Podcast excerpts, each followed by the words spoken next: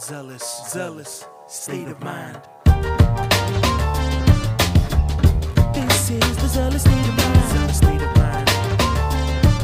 Yeah, it's the state of mind. This is the zealous What's up, everybody? Welcome to the Zealous State of Mind podcast. You have the Guru of Gains, also part of the West West Network. Uh, today's guest is a former semi-pro and pro Thai kickboxer. He worked at Les Mills for nine years, and then also uh, was a co-owner of CrossFit Auckland for nine years. Welcome to the show, my good friend Alex Porter. Hey, man, good to be back. so just for the listener, this is our second time. I stuffed up the audio, audio first time. That was the second time I've done it. So I've done it before with my nephew, and he was also uh, gracious and kind enough to come back on and, and shoot uh, shoot it through again. So apologies once again, and thank you at the same time for coming coming back out.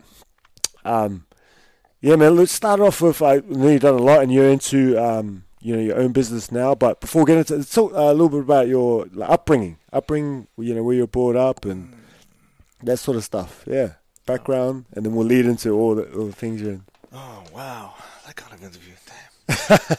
uh, my upbringing, my upbringing. Well, um, originally a Wellington boy, Yeah. you know, from the uh, from the Kapiti Coast, if you know where that is, Paekakariki on the Coast. Yeah, yeah, yeah. Uh, that's our um, Christian Cullen, eh? Yeah, that's Yeah. right. Yeah, yeah, Christian Cullen. Everybody knows about Christian Cullen country. Like, Yeah. yeah. I usually get. I say, do you know him? Like, nah, man, never met him. Is there anyone else that's come out of there? Ah, nah, man, just just him and me. You guys must be legends when you go out for a beer. Shucks. Oh yeah. But uh, but uh, I, I I spent um I spent the first part of my childhood down there, and then uh we, we moved up um moved up to Auckland. I, I, I pretty much for the most part, most part lived in Auckland uh, for most of my life. Auckland is home. Auckland Yeah. home. I can't imagine anywhere else in New Zealand I'd rather live right now.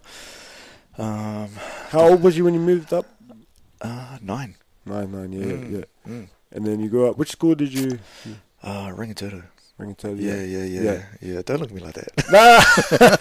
Nah, that's an assumption. Uh, assumption uh, statement there. How, yeah, how was your time there on the, on the shore? Oh, dude, man, like, like North Shore is a beautiful place to live. Um, but I mean, how was my time at, Rangitoto on the North Shore? Man, school school was shit, wasn't it? I, Yeah, I yeah. wasn't ready to learn when I was in high school, man. I was too busy trying to be cool and being a fucking idiot. Yeah, yeah. Um, and so, uh, yeah, it was, it was it was pretty crazy times. Um, I Was that tough? You know, coming from Wellington, you know, you know, you lost, I guess, relationships, friends that you made, and then you sort of starting fresh. Yeah, yeah. Well, it, I mean, I guess it's that it's always difficult for any kid that changes uh, changes schools. Um, we, we got uplifted because of um, my mum and dad uh, finally doing their, their big breakup, and so um, moving to a completely different kind of climate. You know, the socioeconomic climate was different. Um, my uh, whatever I thought was uh, a, a friends group or how to be with my friends, and that that, that was completely different. Uh, all, all the kids on the North Shore, that just it's a it's a different it was a different life from the beach town that I came from, Yeah, and uh, I I don't know if a nine year old me was ready for it. Um, so yes, I just spent the first I don't know how many years just trying to fit in, and I guess I probably didn't.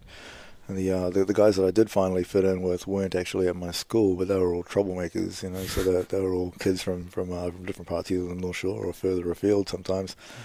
Um, so yes, I got, I got to hang out with the, the gang kids, and Yeah. you know, like, Oh, just, yeah. yeah, I just got into shit. Yeah. Yeah, yeah, I, I was I was a real piece of shit when I was younger. yeah, Yeah. What was that? Just yeah, the the new environment, and so we wouldn't know you from now. You know, it's from you as, as a teenager type of thing. eh? Mm, no, completely unrecognizable. Yeah, Yeah, completely unrecognizable. No, it, it, was, it was it was pretty crazy. I mean, to to be uh to be brutally frank and honest with you, man, I, I delved into all the all the cliche shit. You know, like I was um, hanging out with guys that were uh, taking and selling drugs, and, and so that ended up being like a, a natural organic progression for me. And um and, and and it was like running the whole gambit through my uh, through my teenage years, right up until my late teens, when I finally kind of sorted my shit out. Um, my late teens, early twenties. And and it was it, it was yeah pretty much just partying and, and taking drugs and selling drugs and all that sort of stuff. Like I'd always been interested in sports and, and, and being active and and, uh, and that, not so much about being fit. I didn't really kind of comprehend understand really what that would have meant for me except I just wanted to be capable to d- do a whole bunch of things Um, and then eventually it was uh, fitness and fighting that saved my life that kind of pulled me away from, from all of that, you know. And it wasn't until I, I, I found my version of rock bottom Mm. um, and shit was going really bad for me in my in my personal life that I uh, that I had to go. Oh, you know what? This this is not the, the path for me. Um, I, I don't want to be this guy. I don't want to, uh, you know. And uh, and I figured out, you know, really the the, the whole transformation psychology that we know about. You know, the, you got to have the carrot and the stick, right? You, you know, there was just things that were so repulsive about that lifestyle, and uh, things that were so attractive about who I wanted to become and what was Mm. possible for me out there that I um, that, that I made that transformation. And I, I, I guess I probably made it pretty abruptly. Um, and Just with the the um, lifestyle, was that part of like you hear the stereotypical thing of looking to belong or be a part of something? Is Yeah. that, was that something or yeah, was something else? yeah, that, that's exactly Oh, right. That- That's exactly right. Um, because I, you know, I, I went through the same. I mean, this is this is a real quick deep dive. like we've been talking for like two minutes. Uh, but yeah, I mean, we we we, we all uh, hopefully kind of uh, grow up and evolve and our, our thinking to kind of realize that there's a, a bunch of stories that we tell ourselves from from things that happen to us when we're young. You know, and there's and for me, like most people, there's some stories that I interpreted to mean that I wasn't good enough, and that and that I, I Mm. wasn't enough, and I I needed to, you know, I wasn't going to fit in or whatever it was, that I didn't belong, you know, and so for me to try and figure out um, how I could find a sense of belonging somewhere, some kind of sense of acceptance, or maybe some kind of escapism, um, then I, I turned to the other rebel kids that were just, you know, not having a good time either. And we Mm. just tried to find our own little, you know, carve out our own little space. Yeah, yeah. You know, and we we we came up and you know, this is me starting, starting to grow up in the '90s, hitting puberty, and like you know, and you, if, if anyone listening knows what the '90s were like, you know, like we we had it, it was rap music in its strongest form. Yeah, you yeah, know, like yeah. everybody like daydreamed about, you know, this bullshit, right? And so, um, and so for me to be running with guys that were, you know, were were taking and selling drugs and living that kind of lifestyle, that was fucking glamorous, you know. It's Yeah, it's all bullshit. yeah, it's all complete bullshit. You know, it's it's So childish it's the naivety rap, the rap and the culture of yeah, that. Yeah. It's, it's complete childish naivety. Um, but you know, you, at, at the time, you know, your your world is a pretty small world. You got no life, fucking life experience. You have no idea what the hell's going on. Man, you must have thought you were the man because you were doing it, eh? Was, Selling and you know, I was doing dumb shit. No, but you know, at the time you think like, I'm actually the Uh, man, eh? At, at the time, you've got a, a little bit of an ego. Yeah, You yeah, know, yeah. You're a fucking baby in the world. You have Yeah, no fucking yeah, idea yeah. about anything. But yeah, But but at the time, you you you're convinced, and you're a teenager as well. So you Yeah. know, and you're, you're hyped up. You're raging hormones, and so Yeah. you, you think you fucking know everything. yeah, you know, it takes a very long time till you realize there's a whole lot of shit you don't know, and there's probably a whole lot more shit that you don't even know that you don't know. You Yeah. know, but, but take, that's th- those are big evolutionary leaps that I didn't make until a whole lot later in life. Um, and I started being able to deal with the shit and, and actually figure out, hey, you know what, I need to forgive myself for all this stuff and these things that happened, and I made them mean something else. It, it's it's not what it was. It just things just happened the way it happened. It doesn't mean that I wasn't good enough. Doesn't Yeah. you know, I don't need this stuff to kind of, you know. So I distanced myself from all of that and, and grew up, and yeah, fitness and fighting was the way forward. was just you uh, only child or No, no, no. I got a brother. brother? Oh, yeah, I got I got one younger brother. He's four years younger than me. yeah, Um, and uh, yeah, we, we we got a pretty uh, let's say we got, we got a strained relationship. Like we're on two different paths, you know. Alright, yeah, Yeah, yeah. He he's got his own story. yeah, Um, but uh, but yeah, like we we we uh polar opposites. Right, right, in, in a lot of ways. Yeah, yeah, you yeah. know, you know, Yeah. and there's, there's, there's, and there's stuff there that, that that will need to mend. you Yeah. know, at some stage. Yeah, yeah, yeah. Uh, it happens, it happens. Mm, yeah, it And does. And then the martial arts and fitness and that. uh-huh. When you came into that and sort of saw that it could be your way out or to you know make you more happy and fulfilled. Yeah. Well, you know what? It's, a, it's an interesting one. Because I'd found fitness because there were some people that were on the periphery of the, the circles that, that I was in that were living a fit and healthy and active lifestyle. And so I kind of emulated what they were doing and kind of learned from them as much as I could.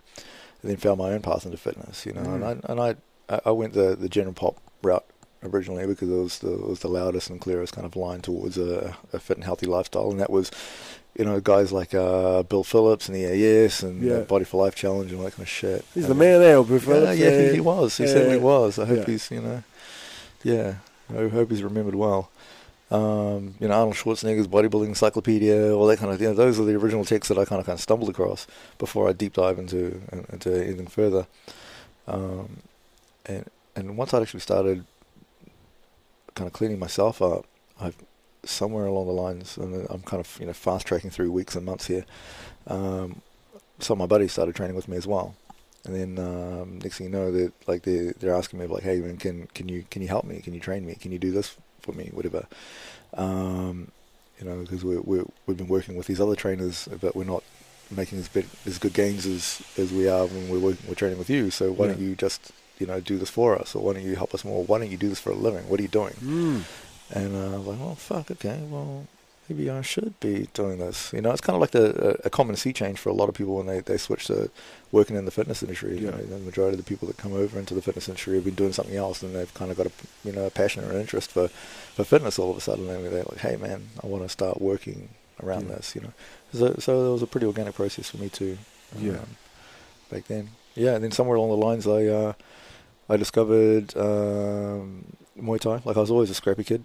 Um, like I, I was having we were talking about this before the podcast came on. Yeah, yeah so yeah, I, I, was I was scrapping right through high school. Yeah. Um, first first fights I had were on the basketball playground yeah. at intermediate. Yeah. You know, it was just stupid shit. Get then- off me. yeah, exactly. Dumb, dumb shit. Fucking moron.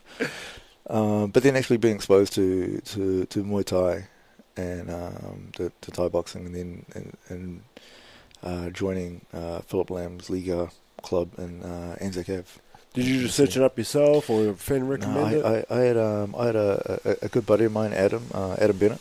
He's um, he, he was training there at the time, and uh, and he was telling me, "Hey man, you got to you got to come up here, come come and train, come train." And I had a couple of other boys that uh, that used to train there back in the day as well. Dad recommended it too, and so I was like, oh, "Okay, well, there's enough." It's, it's popped up on my radar enough times, and you know, I'll, I'll, I'll go and check it out. I had a um, I had a buddy back then that uh, previously that had uh, fought for Balmoral Liga, uh, Mm. sister club under uh, Master Lolo, and uh, and I'd been to a couple of fights, so I kind of knew what it was about, and I knew it looked it looked pretty badass, and so yeah. yeah, I want I want I want a piece of that, Yeah. and uh, yeah, I started training there, and I, I had my ego crushed.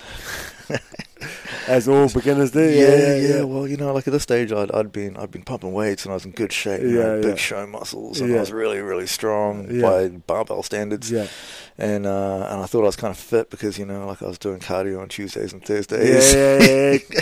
Got the perfect mix. Yeah, perfect exactly. storm. Yeah, exactly. I, I, you know, I was doing, I was, I was killing it on the treadmill on Yeah. Tuesdays and Thursdays. And. Living on the incline, yeah, was it? Yeah. got it, you got it. I got that, I got that spin bike happening on a Saturday for sprints. You know, as a finisher. You know, so Yeah, I thought yeah. I, I thought I had some fitness.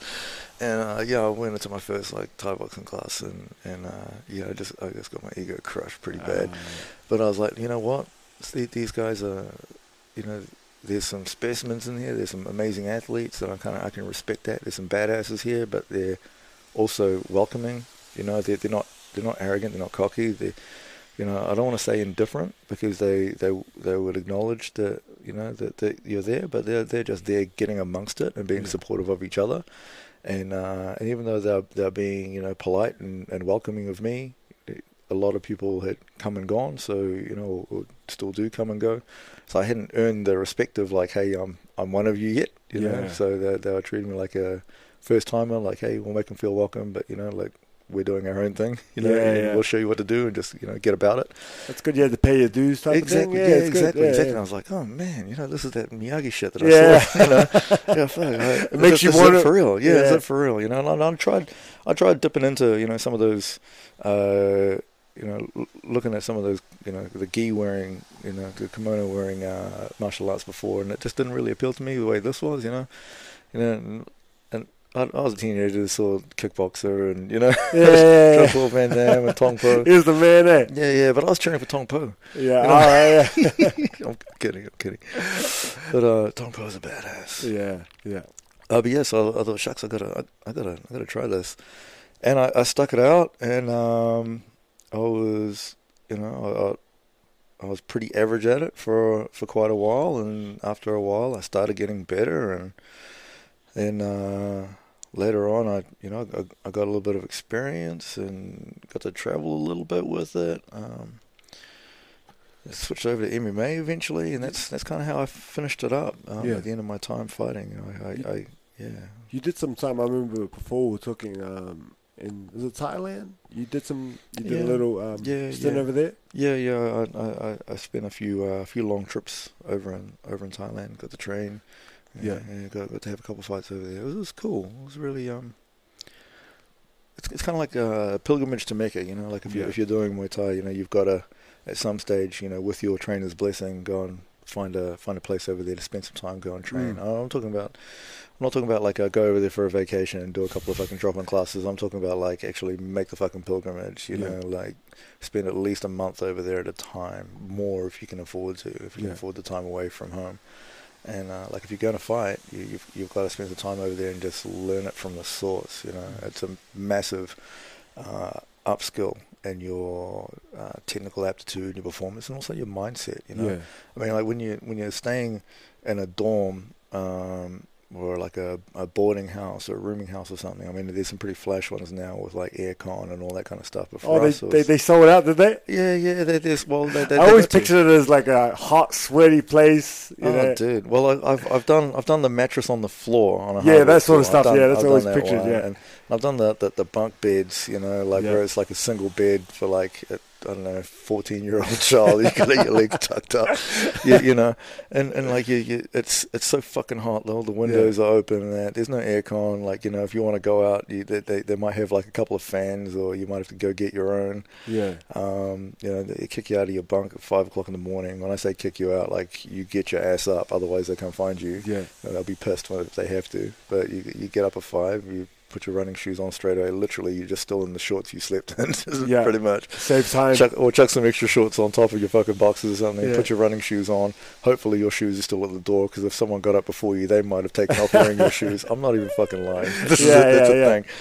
Um, and and you, you run a 10k, and I and like like Just get moving a little five o'clock in the morning. You got a 10k to run to to, to, to jog, you know, and you got to get that done before six o'clock training starts. Yeah. Yeah, at six a.m. it's on. Like you know, you're you're shadow boxing for, for you know for rounds. You're you're doing like in my camp was uh, that, that I lived at. I always went back to the same camp. Well, more often than not. Um, you you were doing like six or seven, maybe eight, five minute rounds on the pads, and that's Yeah. that's already like, you know, it's not even Like an hour on. Dude, yeah, like you, it's, it's it's not even eight o'clock in the morning yet, and Yeah. you're already fucked up. It's like 100 percent humidity, and, you know, like it's climbing 30 plus degrees, Yeah. you know, and, and you're just sweating your ass off. Yeah.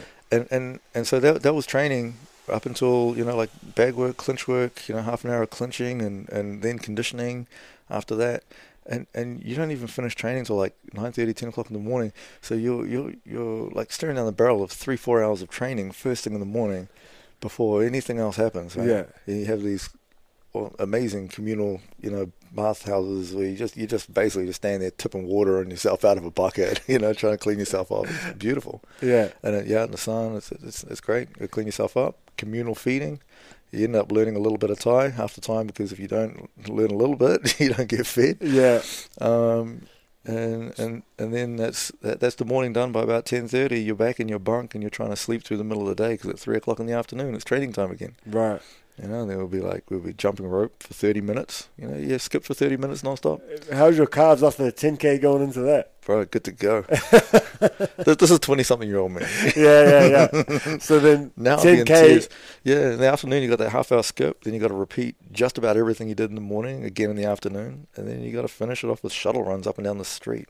Yeah. So it's like four hours in the morning, three hours in the afternoon. It's like seven hours of training, and that's just that's Monday through to Saturday. Yeah. Monday, Monday through Saturday, Yeah. something like that every Yeah. day. Yeah, every day, Yeah. every day Damn. with a few adjustments to, to to the plan. Like if you've got a fight coming up. Right. Yeah. Yeah. yeah. Little Yeah. tweaks here and there. Yeah, and diff- most most gyms are pretty scientific about their approach now, Yeah. but like that was a bit more kind of like a bit a bit of science, but a bit of just old school. Like you, Yeah. you know, we're talking about GPP. I mean, if your GPP is that you're going to be able to get up and kick ass for for seven hours a day, six days a week, and you still have to do Sunday morning, they just let you have Sunday afternoon off. Right, so later starts.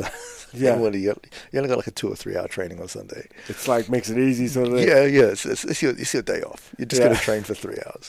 What would you guys eat, man? Like, there's so much calories you'd be burning uh, in that middle part there that, in, in Oh, dinner. dude, like honestly, man, uh, it, I, I I came out of there sometimes looking like a fucking Holocaust victim. Oh, fuck, that's not sorry, that's not even fucking PC. But Yeah, yeah, like you know what I mean. I come out Yeah. look pretty fucking gone. Like I I go over there.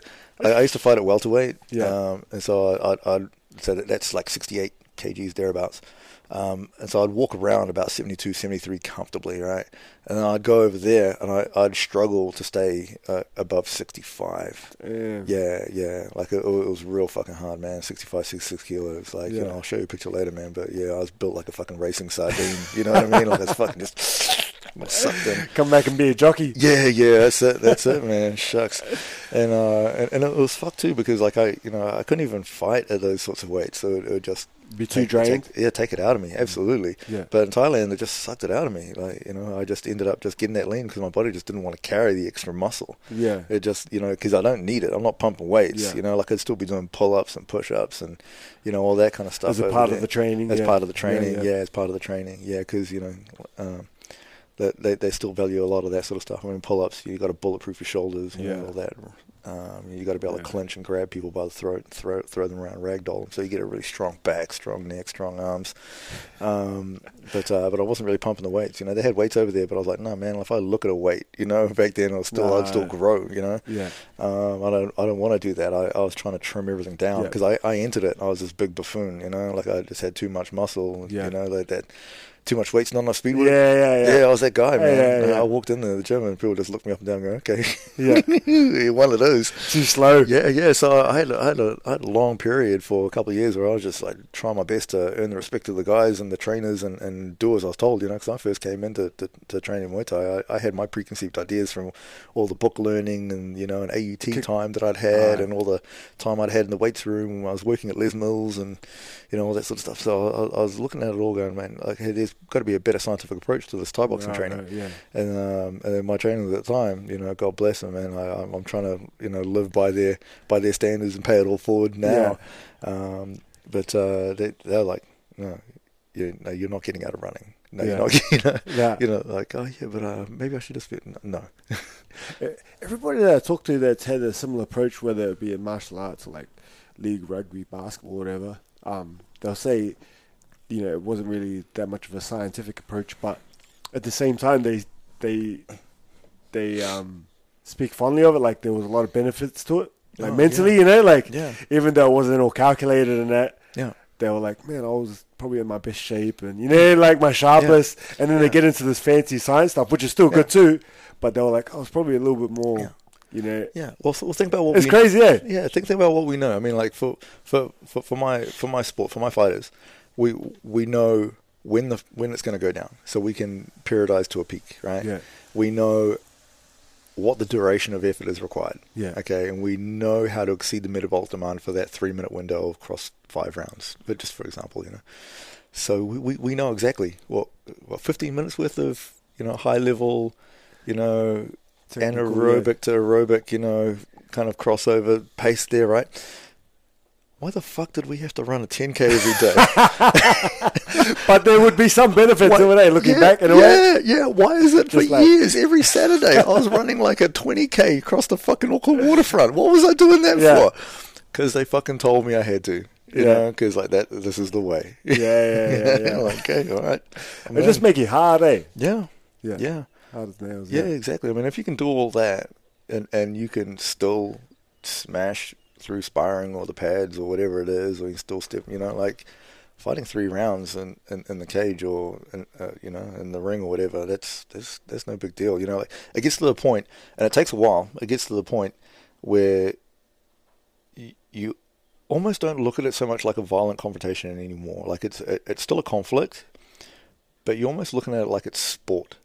You, you know, like if, if you're playing footy, you know, you, you, you, you give it your best. You can, you know, there's there's going to be some aggression. There's going to be some hit ups. You might even mark your player and be like, yeah, man, I'm going to take his legs. Yeah. You know, I'm going to take his soul in this next play, Yeah. right? But it's you know, win or lose, it's, you know, more often than not, you're going to come away from it going, yeah, it was a good game. Yeah. Yeah, it was a good game. Yeah, yeah, yeah. Yeah, yeah. Same sort of thing. Same sort of thing. Well, uh, well, the, all the all the people that I fought, actually, correction, most of the people I fought are good people. Yeah, yeah. they're yeah. good. They're, they're they're good dudes, and and a whole bunch of them. Like we'll still, you know, we'll still keep in touch now. We'll still message each other from time to time. Shit'll pop up on the news feed like, "Hey, bro, fuck? Yeah, that's awesome, man." yeah. And then there are people that like either I've either won against them or lost against them. You, know, and it, it's it's a really fucked up way to make friends, but. You, for- more often than not, you're, you're friends for life with, Yeah, with a yeah. lot of these people. You, you know, Yeah, And so that, that respect. Uh, exactly. You've been through war together. Yeah, exactly, Yeah. exactly. Like you know, with your teammates, you, you, you develop camaraderie because you you enjoy uh, all the hardship of training together, Yeah. right? And you can laugh about it afterwards. And and then when you when you actually when you're in the ring, I mean, have you have you had a boxing fight before? No, no, I haven't. No. you haven't. Okay. Um, any martial arts experience? I did a little bit of Wing Chun with my uncle. Okay. Yeah, yeah. All right. yeah. Did you compete? Nah, nah, nah, we- uh, nah. I didn't get to that Okay. part of it. All right. Just a few scraps in footy and basketball. Right. that Well, was about it. Yeah, it- footy and basketball. it's a bit of a fucking surreal experience, and and Yeah. it's it's intoxicating. You know, Yeah. if you can get if people get past their first you know few f- fights, you know, I'll say half a dozen of them where where it's it, it's almost emotionally overwhelming. Mm. Uh, you can actually start to kind of like really admire the spectacle of, of actually being in a ring or in a cage or whatever it is, a, uh, an arena, and there's hundreds, maybe thousands of people surrounding you, making a fuck ton of noise, and it's it's all all this focused attention is on you Mm. having this kind of combative experience. Like you've done all the stuff leading up to this time with your coaches or in training, like you've run those miles out in you know in the fucking middle of the darkness or whatever time in the morning, whatever it is, you know you sacrifice all of these things for this moment where like you, even though your team is with you, then you're, you're in there by yourself. Yeah, yeah, yeah. You know, and it's kind of it's a, it's a crazy, crazy Yeah. thing. You know, it, it's a it's a, a gladiator experience, and unless you've actually done it, um, we, we laugh about this, you know, in, the- in the fight community a lot because we, you know, we, we'll go out to bars and watch the UFC. You see the some awesome Kiwi boys fighting the UFC or something like that, you know, and you'll hear people like, "Oh, fucking this, this, this, that." It's like, man, you've never been in there. You have no Yeah, idea yeah. what the fuck you're talking Yeah, about, man. yeah, yeah. Shut up, man. Shut yeah, up. Yeah, just Shut just your mouth. Sit Yeah. down, man. Go back to your cold beverage. Yeah, yeah, yeah. just take a seat. You have no right to. Yeah, yeah, exactly, exactly. Because there's some, it, it's it's an amazing experience. Yeah. It, it, really is, and the um, and, and the people that are that I've shared those experiences with, you know, um, really, and uh, if I compare myself to some of my peers, I, I, I had far too few experiences than, than I would have liked. Um, I would have loved to have been able to fight for longer, but injuries took me. Um, the uh, and that's how I kind of deep dived further into CrossFit. That's where all that, that, Oh, that, that, yeah, that- yeah. that's what started me full time down the CrossFit path. Um, but yeah, the, the the guys that I got to share those experiences with, both on my team and uh, across from me, across Yeah. the ring, across the cage from me, across the mats, man, I I, I love them like brothers. You know, Mm. like they they uh, they taught me lessons that that I I. I I fondly cherish, you know, like I, I, I couldn't have learned those lessons about myself Yeah. from anyone else. They, they were amazing teachers for, for me. Yeah. you know. It's like a lot of people that haven't competed, uh, you know, that watch things, sports, or whatever. They're missing something, eh? You know, maybe not martial art, but you know, something that You you, mean- you, not get that camaraderie and brotherhood or sisterhood that you got from Yeah, going going you know head to head and then becoming friends afterwards. Yeah. You, there's something special there. You're going deep like that dude. that I think a lot of people miss from not um, putting themselves out there and being that man in the arena Yeah, yeah, type of thing, as opposed to always being on the outside. yeah, absolutely. You got to be the, the person in there at some stage, eh? Yeah, and I, I can't think of anything more painful than the regret of not trying something. Yeah. you, know, like I I uh, I feel for people that that never actually push themselves to kind of just test themselves. Just Yeah, that type of thing. Yeah, yeah. themselves out yeah. there. Whatever Yeah, their thing is, give it. Yeah, yeah. Give it a yeah, crack. yeah, and it doesn't. Yeah, and it doesn't need to be martial arts. I mean, Yeah. like you know, fighting's you know, it's it's a stupid sport. it fucking is. It's the original I- sport, isn't I love it? it, but yeah, it's fucking stupid. But um, but yeah, there's any any sport. You're, you're right. You're right. You know, like, and we we started our conversation together, uh, and we, you know we're continuing today because we have this uh, common bond through you know through the strength sports and through uh, CrossFit. Yeah, Um, but even in that sport or in some other, you know, some other sports like it, you know, it's um, Why why not give it a go? Why why lift weights Yeah. and and really try to be the best that you can in the gym, but never actually just try a powerlifting competition? Yeah, It's a yeah, low exactly, for exactly, yeah, yeah. You, you know what Just I mean? beginner ones out there and Yeah. different things like that. You can give it a crack. Look, yeah, it's it's it's not about just Like- like putting your, your best lifts, you know, edit your best lifts that you fucking selfie video Yeah. onto your IG. I mean, Yeah. come on, man. Put some pressure Just- on you. Yeah, yeah, just, yeah. just go out there on the fucking platform with Yeah. some judges around Yeah, you. yeah. Just see see what happens then. Yeah.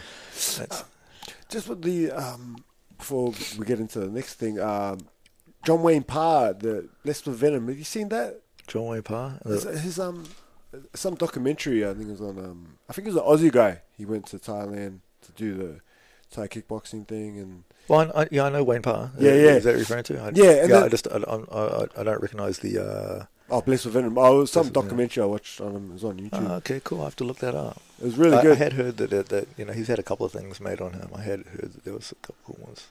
Yeah, I was, I was really intrigued with the Thai kickboxing because they, the the culture, from what I understood from, I you know I haven't done it, so from what I Mm-hmm. understood from watching, was they, they want you to push the tempo away. They don't want anybody to like sort of save themselves. You have to go. You have to have a crack type of thing. Is Mhm. that right? The respect that you, you know, Yeah. you, it's better off you lose and have a crack than Yeah, than win and 100%. sort of play it safe Yeah, of thing. yeah, yeah, hundred percent. It's um, it, it there's uh there's quite a bit to Muay Thai and and in the in the sense that there's I, I I guess you get different variations of it. I mean, if if you're talking about real Muay Thai in in Thailand, they they expect that you're not only going to give it your best shot, but you're also going to be very respectful about how you win and how you lose. Yeah, yeah. You know, um, and it's disrespectful to your opponent, disrespectful to your teachers if you go out there and sandbag it. Yeah, that's the other thing. I Yeah, loved you it, eh, when I watched it. um, and they, they, they expect you to, to, to, to go out there. It, it, it's interesting. I mean, if you ever watch, um, have you seen any any Thai boxing? Oh yeah, just through uh, on YouTube and stuff Uh, like that. okay. Oh Alright. man, it was so fast and up tempo, man. Yeah, it was yeah, great. yeah. It's, it's kind of crazy. I mean, I, I love watching the uh, the the Thai stylists, the the purists. Like you'll see them pretty much just standing toe to toe. Yeah, yeah. You know, and they'll, they'll That's scary, man. Yeah, they, they have a they're a much squarer stance in Western boxing. Yeah. um, because they, they have the legs in, involved, and they'll just stand there toe to toe and just like sling legs Yeah. and, and elbows at each other. Yeah. um, and and it and it very much is a reflexive game of like, hey, how much you know. Um, like I I I, uh, I remind my uh, my guys a lot that you know if they if they're going to win a fight, they need to they need to um, put it, put as much points on the board as possible. And it's not like there's a punch count. No one's no one's standing by. The, like the judges aren't aren't counting how many times you hit me, how many times I hit you. It's more like um, like the analogy I use is a water fight. You know, if you and I are in a tub splashing water on each other, who got most wet? Yeah. You know, so we want to try and make sure that there's there's a, a lot of that. And so, how do you just get busy? How do you you just got to score points? You just got to throw a lot and, and land a lot. You know, and even if you land on somebody's guard, that's still that, that still racks Yeah. up points. You know, punches are worth you know a, a certain value. Aggression is worth a certain value. Landing kicks, landing knees, all that kind of stuff. Um, but when you see them in Thailand, they they do things a little bit differently here than, than New Zealand. Like we like for instance, in Western world, we'll, we'll score every round, and everybody could they're in with a puncher's chance right up until the last round. A lot of the Thai fights, they've already kind of decided who's won by who who performs the, the, the best and the hardest through rounds three and four. So if you've already won the fight, and like if say you and I were fighting, and you've you know we, we both feel that you're winning, by the end of round three or round four, a lot of times you might see that they'll just kind of almost play spar in True. round five. Yeah, Yeah. they'll just kind of concede that, oh, okay, well, it's all gone one way. You're winning. We've both got to fight again next weekend. save so ourselves a let's, bit, So let's not get fucked up. Yeah. Because this is a job. Right, you, you know what I mean? So You kind of it's kind of weird and kind of interesting. Mm. It doesn't happen in every fight, but you still see a lot of that.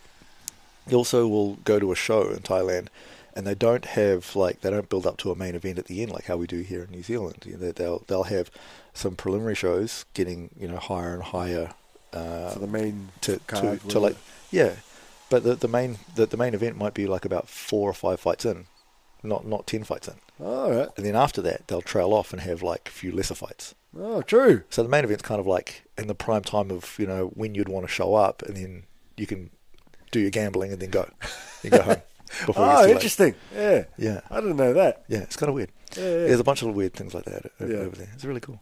The- man, that sounds like such a cool experience to go go and watch that and Oh, be, dude, it's different. be amongst it. Eh? Yeah, yeah, it's different. That'd be cool as eh? Yeah. Yeah.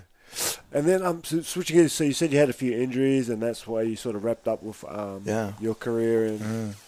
uh, how old was you then? And sort of thing. And and then what did you do? Uh, so, from what happened to me, the, the the big one that finished me off, I had a um, uh, a ruptured adductor longus. Like I, Oh. I ripped my adductor off my pelvis, off, off, off my groin. I, I fucked it up pretty pretty good. You're doing the Van Damme splits.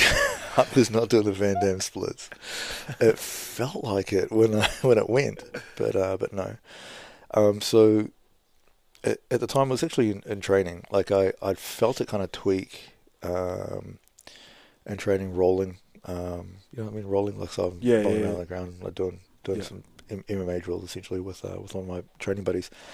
And, uh, and I felt it kind of a little bit tweaky, so I was like, oh, okay, I better take it easy and uh, I'm, I'm not going to roll it for for a few days, let that settle. And I think maybe about a week later, I was like, okay, I'm going to help one of the boys uh, do some kickboxing sparring. He's got a fight coming up, and so I was working with him, and I was like, oh, I felt it again. Oh, you know, second alarm bell. Do you think I did anything about it? Nope. no, didn't do a damn thing. I was like, yeah, I'll just I'll just settle that down, just let it Yeah. rest a little bit. I just I'll, I'll, back off the kicks. yeah. And uh, then I think not even a week later, I was um, helping helping uh, my trainer with one of his classes. I didn't really need to jump in, but I was just I think I might have been working with odd numbers. I can, I can hardly remember now. But I was uh, I was rolling, I was grappling again, and we are just doing uh, guard passing drills. And the guy that I was working with, he was close to 100 kilos. He was a big, bigger guy. Might have even be a little bit over actually. Big, lanky dude, real tall. Uh, I think he's like about six four, six five, Mm. and I'm I'm five seven on a Yeah, good day. yeah, you know yeah, what I mean? yeah. And weighing and like I was walking around about seventy eight kilos at the time, so he had a little bit of weight advantage on, on me. And he was in my guard, which means I was on my back with my legs wrapped around him, and he was lying on top of me. So I'm facing up, he's facing down, um, and we're doing drills to pass guard. And so he'd he'd uh, he'd used uh, what's called a can opener. So he's he's essentially got his arms around the back of my my uh, my head. He's pulling my chin down, and he's trying to break open uh, my guard. You know, he's he's he's physically motivating me to Yeah. to, to, to give up this position, uh, which I gladly do. Yeah. and uh, and then as he's passing my guard, um, hi- meaning his legs are, are passing from being you know, his body being between my legs, um, he's passing his legs over the top uh, to uh, to what's called a mount, uh, which is a very very bad position. But we're just running drills. He uses the full body weight on his legs to push my legs apart. So I'm lying on my Oh, back No. with one knee pancake flat on one side, Damn. other knee pancake flat to the other side, and as he's riding his his leg through that thigh, it goes rip, rip, pop, pop, pop, pop, and I can see. I can picture it now. Yeah, The way and- you explain it. and I yeah, and I and I make some squealy noises, I'm sure, and. I, my my 77, 78 kilo ass throws him fucking off me. He's like, "Fuck it off," you know. And uh, the the pain was instant, and then it was instantly gone. Mm. No pain. Like, oh fuck, that's not good. That's not good. Yeah. And he's like, oh man, you you're right. You know, he sincerely felt bad, and uh, I was like, yeah, no, I don't think I am. So here's my leg dropping off to the side, and me having to like hold my leg to pull it back in because it's just not, it's just hanging. Um, I managed to drive myself to the hospital again, holding on to my leg because my leg is just flopping all over the place. Like I'd Yeah. still, I could still use it. I just couldn't. You're like, keep- driving with your left leg. no, no, no. I was using my right leg, but I had to use my right hand to hold my, my Yeah. thigh in so that Yeah. it wouldn't fucking flop off to the side of my door. Like literally, like I'd only ripped, you know, one one muscle, but like all the other ones around it were like freaking the fuck out. You know, so I was holding on to this thing. Oh my god, this is not good. And um, yeah, so that that was um, so that was me, bro. Like that, that Yeah. took uh, it took a surgical repair Yeah. and it took 18 months of rehab to get to the place where I could actually train that leg. Yeah. So by that stage, um, yeah, a lot of a lot of shit happened. Um, Yeah. Like I obviously, I I had fights that planned that were scrapped. I Mm. couldn't continue. Damn. Um, I was intending on doing a few more things, you know, and, and with uh, with my career, I was actually finally getting to the place where I thought I was getting good, Damn. and uh, and and that was uh, that was me done. Yeah, so, um. Yeah, so during that period is when we started to really step up the CrossFit stuff, and, and then I kind of just took off full time with that. How was the, uh, was it, you know, adapting from that? You know, your big dream and things were starting to go well, and how was that transition for you? Um, And what It- you know it- helped you get through? it, it would have seemed easy to people around me, maybe because I deep dived into something else. Mm. You, you know, like I, I delved into uh, CrossFit, um, and and that kept me really busy. You know, and So you didn't have time to- opening a gym. yeah, yeah, and and back then was all the busyness of of um, because no one knew what the fuck CrossFit was at the time. So it was, it was way back then when I, I I guarantee not a single one of your listeners right now would have heard of CrossFit Mm. at that time. You know, we, we were uh, at the leading edge of it in New Zealand when it was still an edgy counterculture overseas. You, you know, like um, it, it had already taken off in the sense that there were hundreds of affiliates, but when I uh, when I was granted affiliation for CrossFit Auckland, um, we were in the first 500 affiliates worldwide. Yeah, You know, of uh, what's the what's the count now? I don't know. Thirteen thousand. Like it was up and then it lot. dropped and fucking Yeah. whatever, right? But yeah, so so CrossFit was in its infancy, and and so um, so we were, we were busy trying to have that discussion, you know, and, Yeah. and, and trying to educate people on what CrossFit was. So that that kind of kept me busy, but um, it, it wasn't really. It didn't really hit me until a little bit later that I, I was really in mourning. You know, I, I was in mourning for, for losing my identity because Mm. I, I hadn't really kind of put on this mantle of all the things that I was doing inside of CrossFit. You know that I hadn't really kind of wore that and owned that. That kind of was developing uh, over time, over the first couple of years of of, uh, of, of having the affiliate open and, and doing CrossFit down here.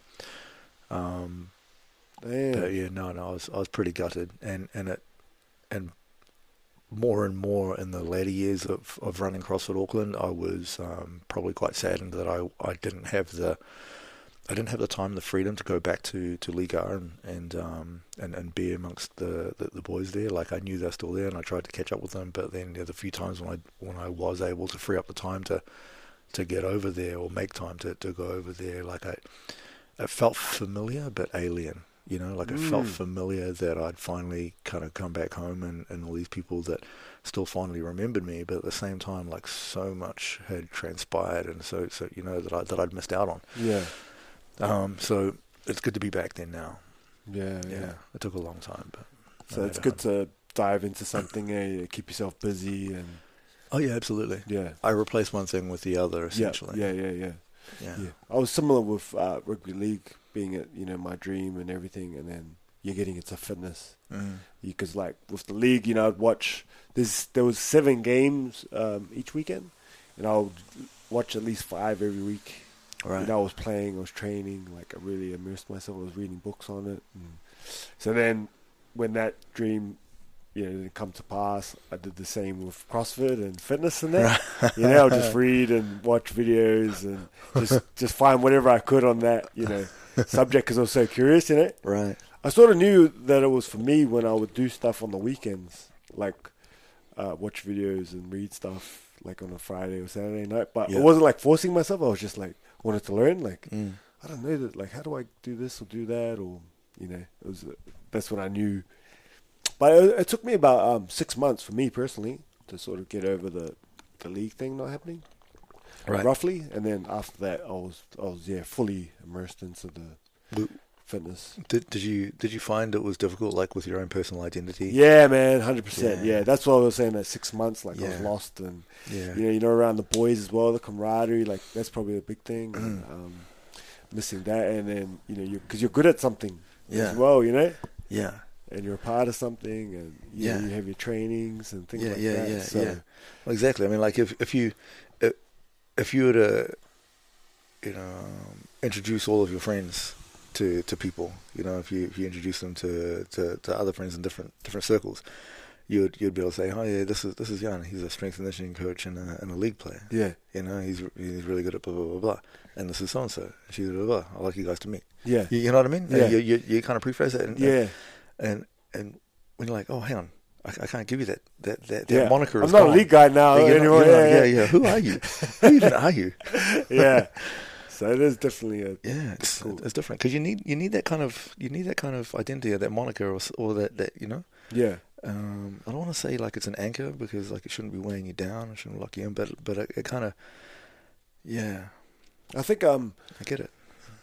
even in now these days with like bullying and all that sort of stuff, I think kids need that in school as well. So like they're part of uh, some sort of sports, Some kind of a tribe. Yeah, yeah, yeah, Yeah. And I think that keeps you out of trouble. Um, Mm. and you know, if you're not into anything, you can get a bit isolated. Yeah. So whether it's the chess club or you know the rugby team or I don't Yeah. know, whatever it is, you got to. It's good to yeah, have your own little tribe and Yeah. friends and that to to gather around. Yeah.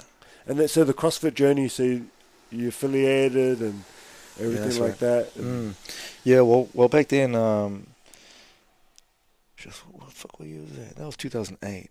2008, yeah. 2000, 2007, 2008. We, Yeah. we're, we're delving into it, and um, it, it was interesting. because I, re- I reached out to uh, to CrossFit HQ, and and I was like, hey, um, hey, this, this, this is who I am. This is what I'm about.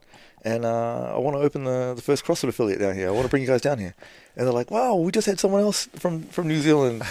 Uh, they beat you to it, you know. And that was Darren and Taz, Yeah, you know, yeah, CrossFit yeah. NZ. No, they, they, beat, they beat you to it. But uh, but yeah, you can affiliate as well. And I was thinking, fuck, there's, there's other people here doing CrossFit. Who are these guys, you know? and uh, that's when I reached out. I reached out and, and I and I I, uh, I met Darren. Um, like, hey man, we're cousins. Let's fucking hang out. And, uh, and it was it was really cool. I'd actually met Darren one other time. Um, he and I both had, uh, were participating uh, in a kettlebell workshop someplace. I can't remember who it was. It was um, running the kettlebell workshop, but I just remember. Mike Huffam. No, no, No, no. This is this is pre Huffam. This is Yeah. pre Huffam. Huffam's the fucking man. Now, this, Yeah, yeah, the- These guys, I think they were. Uh, they they, they kind of knew what they were doing, but they, they weren't delivering. They're just kind of like testing the waters, of running workshops. This is this is going way back. Yeah. Um, and uh, you know, Darren and I were both kind of. I, I I can't remember whether I actually admitted or we just crossed paths there or something. So, but I, I think we're the only two guys who are kind of questioning everything. like, right, right. hey, uh, what are we doing this? And we're doing this for what? you know, Yeah. clearly we both had done some stuff, yeah, and like, oh, this doesn't quite fucking, this doesn't quite fit, but okay. yeah. And uh, so when I when I when I uh, finally uh, went out and, and oh, when I met, met him officially the first time out out of CrossFit NZ and made made acquaintances, it was, it was really cool. Like, hey man, fuck, I don't know you, I've seen you before.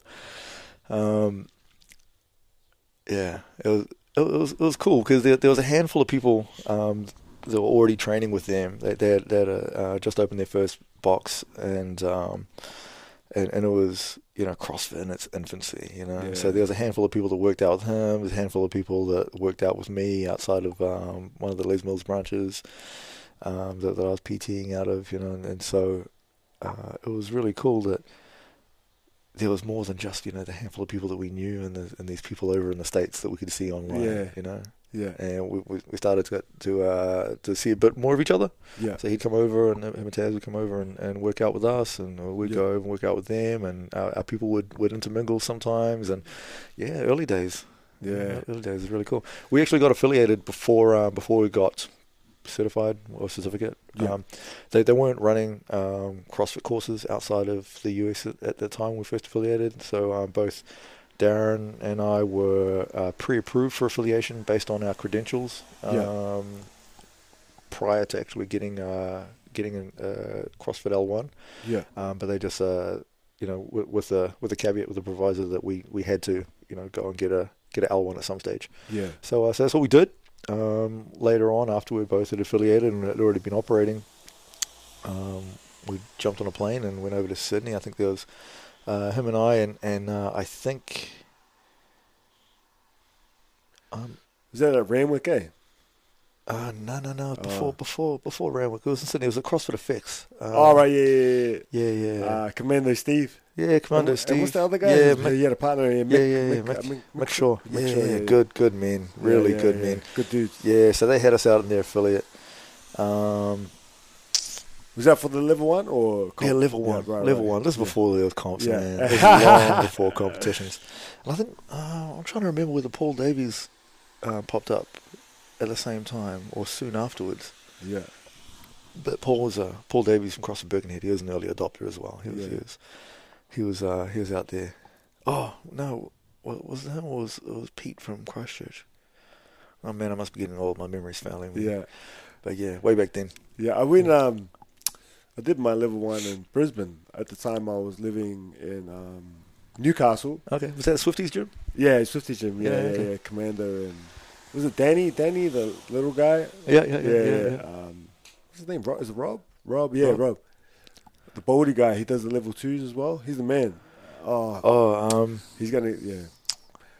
But he did my level two as well. He's really awesome, awesome Right. guy and coach. Um, okay. command. I think um, Muds was there as well. Oh yeah, cool. Yeah, so we had to fly. I had to fly up there and then rent out like an, uh, you know, just get a motel for a couple of nights. Yeah, yeah, it's really exciting, eh? Yeah, man. Because I was. PTing as well at the time. It's a great experience. So I was like, you know, and then everyone else, no one else in the uh, in my PT fitness first was into it. yeah. You know, it was just me. I was, oh, I'm doing this top secret. Yeah, so yeah, yeah. I'm going up to Brisbane I'm doing this course and gonna come back and Yeah. you know before this new Yeah. and all. It just it's Yeah. quite it's quite a exciting days. Yeah, Eh? it was awesome.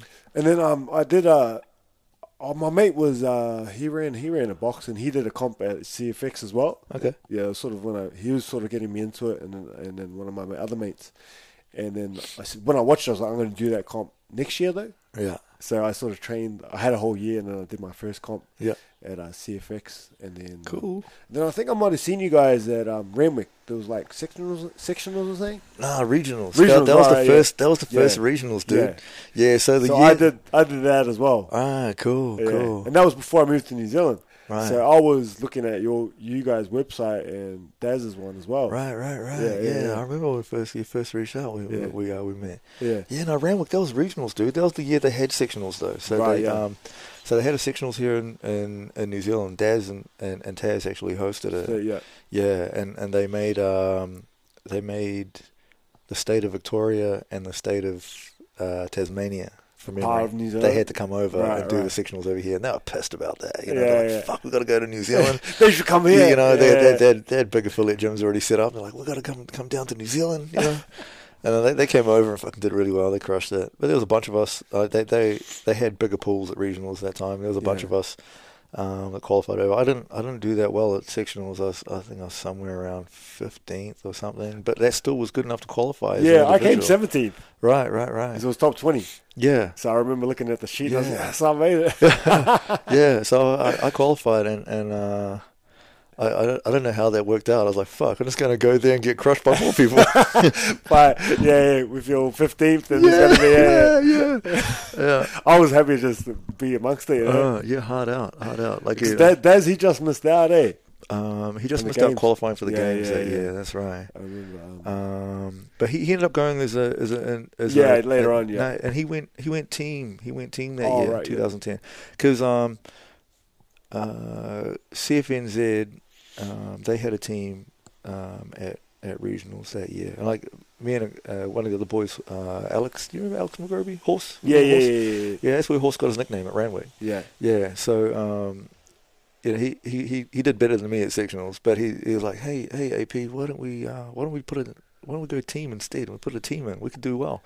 We're like, oh fuck, okay, all right. So we put a team together, and we actually won the fucking thing. So we were we were the first. Uh, Oh, you guys won it? Yeah, across I the Auckland, know that. man. Yeah, we, we we won the uh, the regionals. Well, the maybe I didn't. I forgot. Yeah, yeah. That's all right. Fuck, you know, we're, we're, we're, we're just, you know, we, we, we didn't fucking, we, we're supposed to go to the games and we didn't go. Yeah. We didn't go. So fucking, it's a, it's a crying shame. Bunch of, bunch of reasons, you know, there's a few of us that are having issues with being able to travel. One of them is having, you know, trouble with his business. He was, you know, financially going to Yeah. struggle if he left. Um, I was having a fucking hell of a time to get a, get a, um, get a visa Yeah. you know, because uh, I all the stupid shit that I've done in my past. I got a fucking, I got a record, man. I got a record. Like I'm, I'm you know, I'm fine now. I'm good, you know, I've been People wouldn't know that now, eh? Yeah, people wouldn't Like know that. when they meet you now, people know yeah, that. yeah. But like you know, I was a fucking ball bag when I was Yeah, a teenager. You yeah. know, so. Um, so yeah, so it, it took me forever to find to, to get my US visa to come through because I had to jump through all the hoops of going to the embassy and all that kind of stuff. And now I'm fine with it, you know. And I've been in and out of there, and they they finally got like ten year visas for the place now. It's all good, but um, um, but but at the time, you know, there was Yeah. it was it was a fucking headache. Yeah. And so, yeah, it's, it's a crying shame. But CrossFit Auckland, we qualified first. You can still go up on the game's website and go back to the, the leaderboard and see that there, there, there we are. But then you go to the game's leaderboard, and we're they didn't even like like we told them like we're not coming. You know, we're not going to make it. They still left us on the fucking leaderboard. So we're, at the off, bottom. we're at the bottom with like no score. I'm like, God damn it. Yeah. They could have at least took it off the thing, I eh? know. I was like, God damn it. Yeah, but that was um that was I, I, I think we're fortunate because like we didn't have any heroes on our team like like that were real exemplary. Like we would have got crushed in the individual competition as, Yeah. as individuals, but we were good enough um, that we could do well as a team and we Yeah. communicated really well. Yeah. and I think it was before people really got their head around how to game. You know how to how to be a team and how to strategize, how you're going to roll your players and who's going to do what and all that kind of stuff. Mm.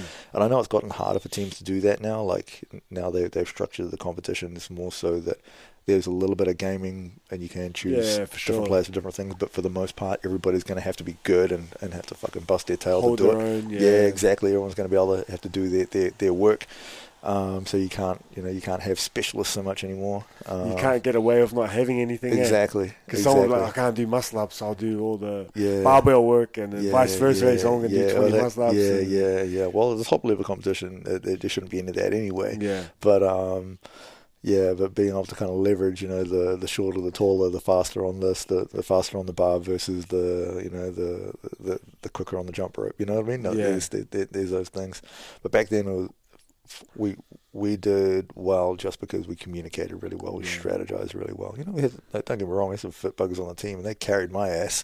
but, but, uh, lit- like, uh, oh, one of the did, did they make you guys run around the track? Yeah, yeah, yeah. We ran around. See, Yeah. I dodged that bullet. Yeah, so Oh, so it was a our team thing, on, it was a have to? team thing. Now four people had to run to, run around it, and two people, yeah, two Ah, people sat it out. yeah, yeah, And so me and uh, one of the girls sat it out, yeah. and and Alex McGroby, like He's a- he's a- he can run, eh? Yeah, he can run, Yeah. but but we had like a thirty kilo sandbag, Right. and as a team, you had to get the whole team and your sandbag around that fucking track, and and horse carried it the majority of the way. yeah, Yeah, and just held the pace. that was held the pace. And Yeah, so like he's running with this fucking thirty kilo bag, and people are running trying to keep up with it. You know what I mean? Like fuck, man. Yeah, Hey, he's a machine, eh? Oh, dude, he's a beast.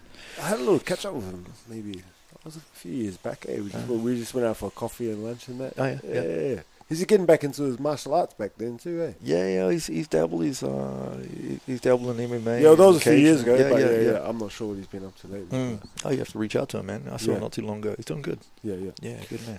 And then, um, so you did your nine years there. What was like um, a couple of lessons I guess you learned from that uh, before you moved into the next thing? A couple of key things. You know, someone else is in the fitness industry. I guess things that they could, you know, use from you know Well, your hindsight. well, going going uh, from from personal training into CrossFit, or going from CrossFit into other things, or Uh, more from the business side of things. Uh, Business side of things? Yeah, yeah. Like a couple of uh, great takeaways, you know, that you learned, like you would have done differently, maybe. Um, a couple of lessons. Sorry, that's probably a better way to phrase it. yeah, okay. Um, but broad, I'll give. I'll I'll, I'll have a From, crack. from the uh, when you're running the affiliate, yeah, from running Oh, the from running affiliate, yeah, affiliate. yeah, okay, yeah, all right, all right, cool. Um, oh, definitely gonna get burned for saying this, but uh, just make sure you only got one captain at the, the at the wheel of the ship. yeah. Doesn't matter who that fucking captain is, so long as that you know, just if if you're running a affiliate, the buck's got to stop with you. Yeah. Um, you got to figure out what what that vision is, uh, and, and figure out what kind of business that you're in. And if you've uh, if you've figured that out, and you've uh, figured out what kind of business that, that you know what, what kind of service or product that you've got, um, disregard all the other distractions. Mm. Yeah, don't uh, don't broaden out so much. Don't um, don't try and be a solution to all the problems. Just figure out what uh, what service, what product it is that that is your your north star. What you know, what what aligns with you and what you're trying to accomplish um, as a business, as a service, Mm. and make sure it aligns with you and your values. And if you've um, if you've got that sorted, then just make sure everything else aligns with that, um, including the people around you and the and, and the uh, systems that you put in place. Um, you Mm, know, that's the, cool. Yeah. yeah, the the, the, saying goes, the uh, the hunter that chases two rabbits catches none. You know, so just figure out what, what it is that you, you want to be about, and then just make sure you be about it. Mm. Yeah, So the three or four members that say, "Oh, we should do this, or do that," just sort of don't Yeah, worry it's like, about that cool. if it's not a part of your vision. yeah, and yeah, cool, cool. Yeah, that's that, that, that's exactly right. It's like, yeah, you, you tell that person, yeah, you should go and do that, bro. Yeah, yeah, yeah, yeah, yeah. Go ahead There's, and do there's something down the road that yeah, go, to that. go ahead and do it. It's like, yeah, we could, we absolutely could have um, school holiday programs here, but you know what? I'm, I'm not a fucking daycare center. It's not my skill set. yeah, Yeah, exactly. So it's work with your strengths. your Exactly, strengths and- exactly. Uh, we we had um you know specialist classes and things like we had um you know the weightlifting program because you know I was passionate about weightlifting and a couple other people were passionate about weightlifting. We wanted to do more of it, and so we had a barbell club, and I think we were the first affiliate that actually um created a weightlifting club affiliated with OWNZ. Um, Yeah. and, and that was that was interesting. I was I was dealing with um Gavin Hubbard at the time. Gavin, I remember Gavin? the name. Yeah, yeah, Before Gavin became Laurel Hubbard. Oh, Mm. I don't know that. I didn't Yeah, put the two together. yeah, yeah. Yeah. Same same person. Right, right, right, right. Same That person. makes sense. I should have known that. I should have yeah. picked that out. Yeah, that's another conversation.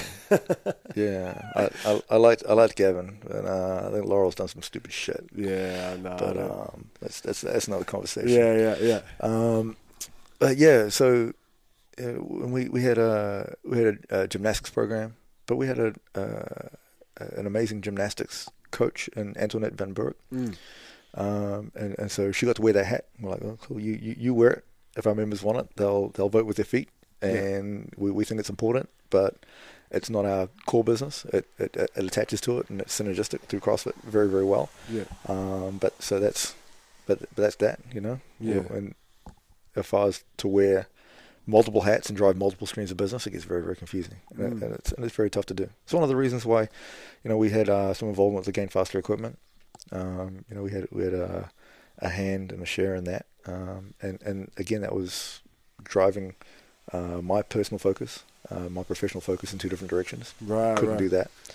Um, same thing with Battle of the Fittest. Uh, Battle of the Fittest. We That was eventually wound up- massive. That was massive. Yeah, Yeah, that was massive. You know, I get asked about that a lot still, even to this day. Yeah, Like, man, hey, fun memories of that comp. I loved Mm, it. Yeah, mm, yeah, yeah. yeah. A lot of us, all of us. Yeah, yeah. Yeah, well, I, I, I didn't. Uh, I'm surprised that I've, I've, I- I have a, a an open door to, to, to criticism, and uh, there, there's plenty of stuff that, that that we could have done better. Um, but I seem to get a lot of uh, good feedback still, even to this day. People man. that, that that enjoyed those competitions. You know, I took a lot of pride in them. Mm. But unfortunately, it, it, it was bad for business. Right, It was right. bad for business. Like it, it would take uh, my focus away from my core business for for a long time. It would distract me for many many months. So much energy too, eh? Dude, energy, money, Yeah. um, the amount of resource that, that, that it took.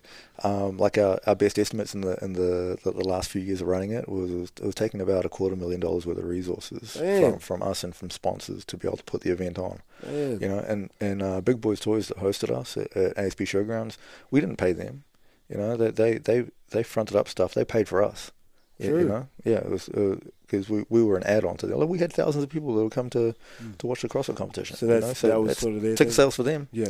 you know, and it's good for, for them and for their show because there's, you know, when people are walking around waiting for their, their heats or waiting for their, you know, the people they're supporting to, to come back up in a later heat or they're done for the day. In fact, they've already paid their ticket, but they're going to walk around Yeah. and maybe spend some money. Yeah, yeah. so it's yeah. good for them. You know, it was good for them. It was good for the vendors.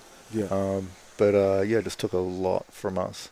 You Yeah. know, I still get the uh, the conversations, um, even just as recently as like I think last week, you know, when, when people have talked to me about, well, hey, would you do it again?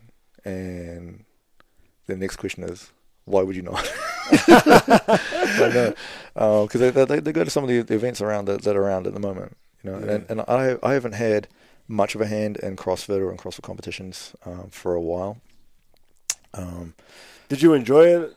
You must have enjoyed it in some way as well, then. I loved it. yeah, Absolutely yeah, loved yeah, it. Yeah, Well, well, It being just able, cost too much, like yeah, well, overall. yeah, well, being able to create something that was so well received and and to, you know, I got a lot of joy from from people who I respect, and, and I respected all the athletes that that, that, that came through our events.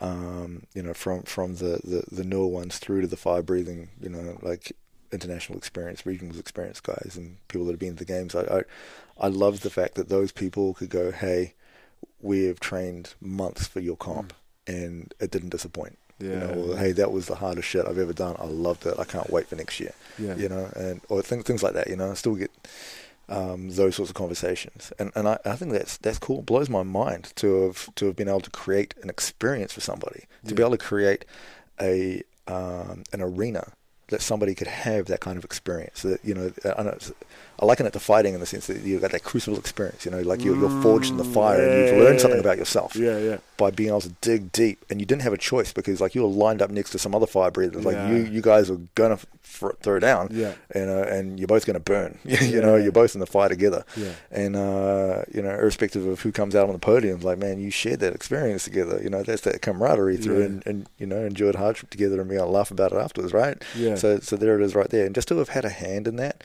um, you know, like I joke around about having a sadistic streak. oh no, it's not a joke. It's not a joke. but um, but it's, it's it's not about making people suffer. It, it's it's about challenging people to be greater, yeah, and then finding that they all can. Because those, those workouts, those events that the that we programmed, that I put out there, and, and you know, we, we, we tested those and tested and tested and tested, and to find them, find the right dose that these people can have an amazing, challenging experience that can also still be a spectacle for Mm. for people that are watching it, and also configured in such a way so that it's laid out so a layperson can walk into the arena at, at the Logan Campbell Center or, or in the you know pavilion space at ASB Showgrounds because they're there to look at the hot rods and they can walk by and go, hmm, what's happening here? right. Oh, it's a race. Oh, I can see that that person is in front. I can see that that person is close by. This person is, you know, surging ahead, Yeah, and they, they can they can see by how we've configured the event. So I took a lot of pride in being able to go, hey, look, that's how we're gonna we're gonna put it on, and it took a lot of of, uh, of preparation to be able to do that. look at that guy in the track pants, man. He's flying. Yeah, that guy in the track pants. Yeah, man, you still got those track fence you, with with the knee sleeves on the outside, right? yeah, yeah. Is that yeah. right? Did Yeah, I remember yeah. that correctly? Yeah, yeah, yeah. Damn. See, you had an indelible impression. I've, Wall, I, I Wall never, Fame, man. I never, I never forgot. Yeah, but it's it's it's tough because like people people don't um, it, it people don't appreciate how how uh, how much goes into those events. Yeah. How did you guys, you, you and your partners and, the, and your team, um, run that and run the box at the same time, man? Like, because me and Max did a couple of, and you know, our family did a couple of comps that I went, um, and like we were smoked for a week afterwards, Yeah, just from like the energy and Yeah, the, you need a break. time. Yeah, yeah, Yeah, yeah. But you know. We do, you do the comp and the weekend, and then come Monday, you're supposed to be back to normal business, you know? yeah. And you're like, oh man, I don't want to do this, but Well, look, fortunately, I, had, I had a really, um, I had a really good, dedicated team. I mean, there, there was a core group. There's uh, a, a good friend of mine, Panda, who, um, who, who she, oh, her name's Laura. We call her Panda. She's um, uh, a, a wizard with the, uh, uh, the Excel spreadsheet. She she speaks Right. fluent computer, you, Right, know, and and so her back end systems for the scoring. That's that's why we never had any glitches with any that sort of Yeah, shit. yeah. The scoring was always on. We never got to complain about and that sort of stuff because Yeah. you know we, we we got all that figured out. And the logistical nightmare of figuring out how to run the comp. Then we had uh, um, my uh, my my ex uh, Yeah. Lisa. She she was uh, an amazing driver of the event, and she handled a lot of the stuff back house that um, without her it wouldn't have run as smoothly as it's. Uh, you know, just fair call to her. She uh, she she definitely worked the hours. You know, and we we would be working around the clock. Just the three of us would put in a fuck ton of hours late into the night yeah, um, for weeks leading up to the event, um, while trying to run the business with our, our coaches, just Yeah. really kind of you know picking up the slack, um, and uh, and our members just being super supportive of it, you know, because our, our member community was so generous, Yeah. so so generous with their time, and because they'd been around us, a lot of them had been, formed a core group of people that were like, right, when's Battle of the Fittest? Uh, cool, Yeah, I'm going to put yeah. my hand up. I want to be a team leader this year. I want to, you know, and so they would they would get to kind of rise to the occasion, and and it got to the point where some of them were so experienced after a few years of this that we could almost just like delegate. Okay, cool, this is what you're going to be, da, da, da, da, and we'll put a team underneath you, and you just let us know how you're going to drive that team, and and you know they're just very giving with their their time and involvement.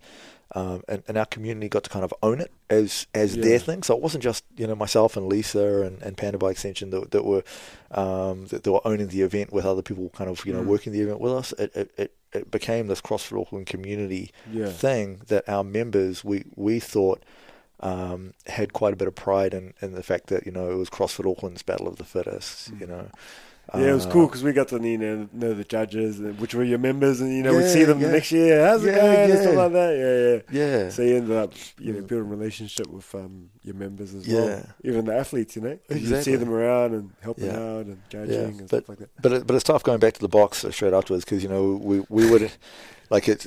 That having an event at the box is, is one thing, you know, and, and if you have an event at the box, you can like have a late night clean Yeah. up and, and open doors the next day. You might be a little bit tired, Yeah, yeah. but you know, or you can get someone else to open up and run the first couple Yeah, classes so you can have a bit of a sleep in. But for that, it's like there's still two days of packing Yeah, because you got to ship everything back. And, Yeah, yeah, we're, we're, we're talking like, oh, oh Man. man, truckloads and truckloads of gear. and the the thing for us was that the the preparation that goes into the events. I mean, I I think, uh, like. Is it Gilly who still got that comp he calls it the Nationals? Yeah, yeah, yeah, one, yeah, yeah, yeah.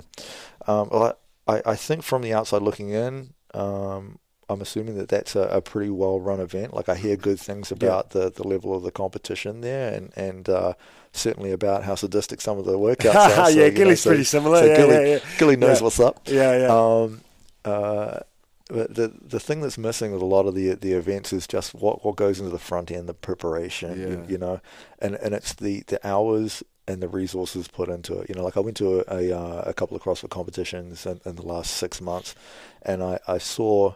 You know, one or two that were run okay for, for what they were, and I saw one or two that I just was like, look, man, I don't want my people going to that shit ever again. yeah, yeah, yeah. Yeah, you know, and, and it, it's just the uh, the attention to, you know, what's what's safe, what's um, and and and the, the the equality of the judging. You know, like not just the quality, but the equality. Yeah. Um, so we would spend weeks, if not months, preparing judging teams, and we would have training sessions for the judges, um, Yeah, where yeah. they were actually trained on what they're looking for, how to do it, you know, like and, and had exactly the, how online judges thing before there was the online judges. yeah, well, we, we, we, we preempted that. We had we had booklets with diagrams and pictures and explanations, and we had uh, uh, examples of the score sheets and all that kind of stuff. And we like we we would explain to them, look, when you're when you're judging this movement, this is where you stand. When you're judging this movement or in this particular workout, this is going to be event blah blah blah.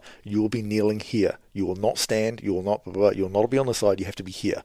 You have to direct with your hands this way. You must hold up your fingers. This count, this count, then this count. Then you'll direct them with an open palm facing this way to move on. You will use the words move on.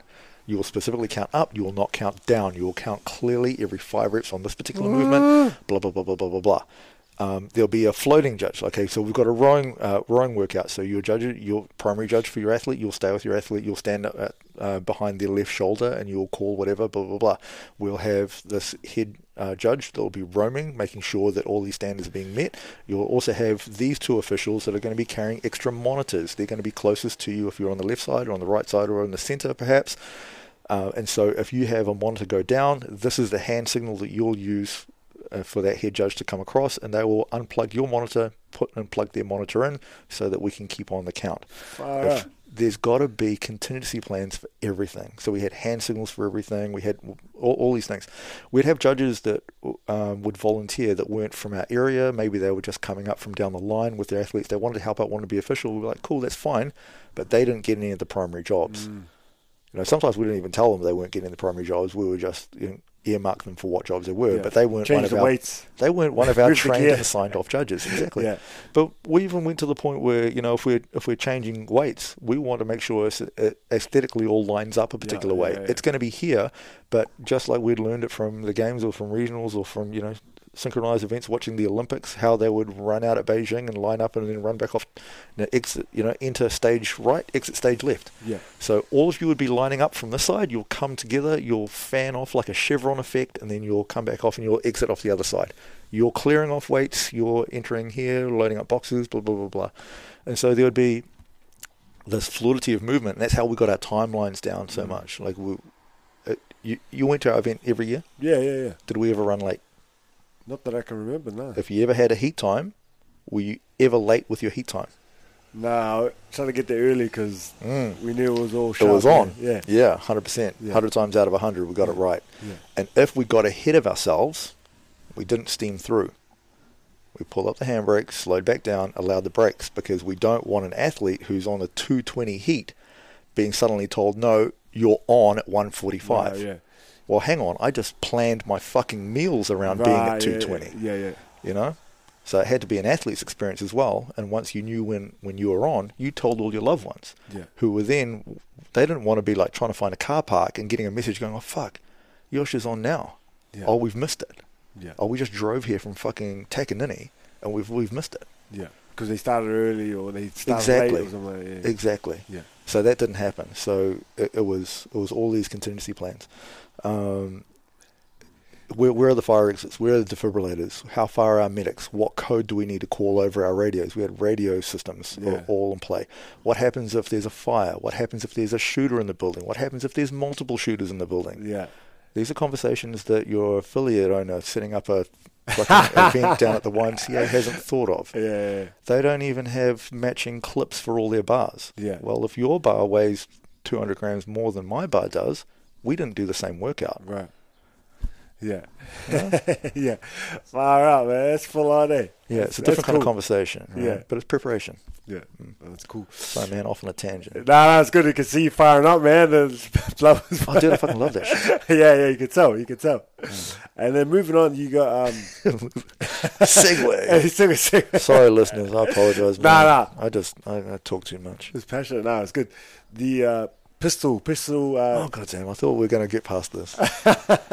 you you were you came what second, and you were national champion a couple of times. Uh, just in, in, in my grades. Yeah, in your grade, yeah, in, yeah. in my grades. Yeah, so How does that all work? I don't know. I've only seen your posts and stuff, and some of Luke McGraw's one, but Yeah. other than that, I don't. Uh, yeah, how, tell us how it works. Okay. Uh, yeah, so I took up. Um, if anyone didn't know, I, I, I took up shooting as a competitive sport. It's a it's a little, bit little bit different, a little bit outside of the box. And what I do is um, what's called practical shooting. Yeah. And so, uh, what that looks like is if you can imagine a, a range, um, like a like a, a boxed in area uh, with a, a, a bunch of uh, different targets, you know, squares or whatever around the place. Um, but rather than just shooting at the targets, we've made it a little bit more difficult by putting some behind walls and some behind barriers, and some of them are in particular rooms. You've got to be able to open a door to get into the room and, and, and whatnot. Um, and then you, you're told where you need to start. You're told um, which way you're facing.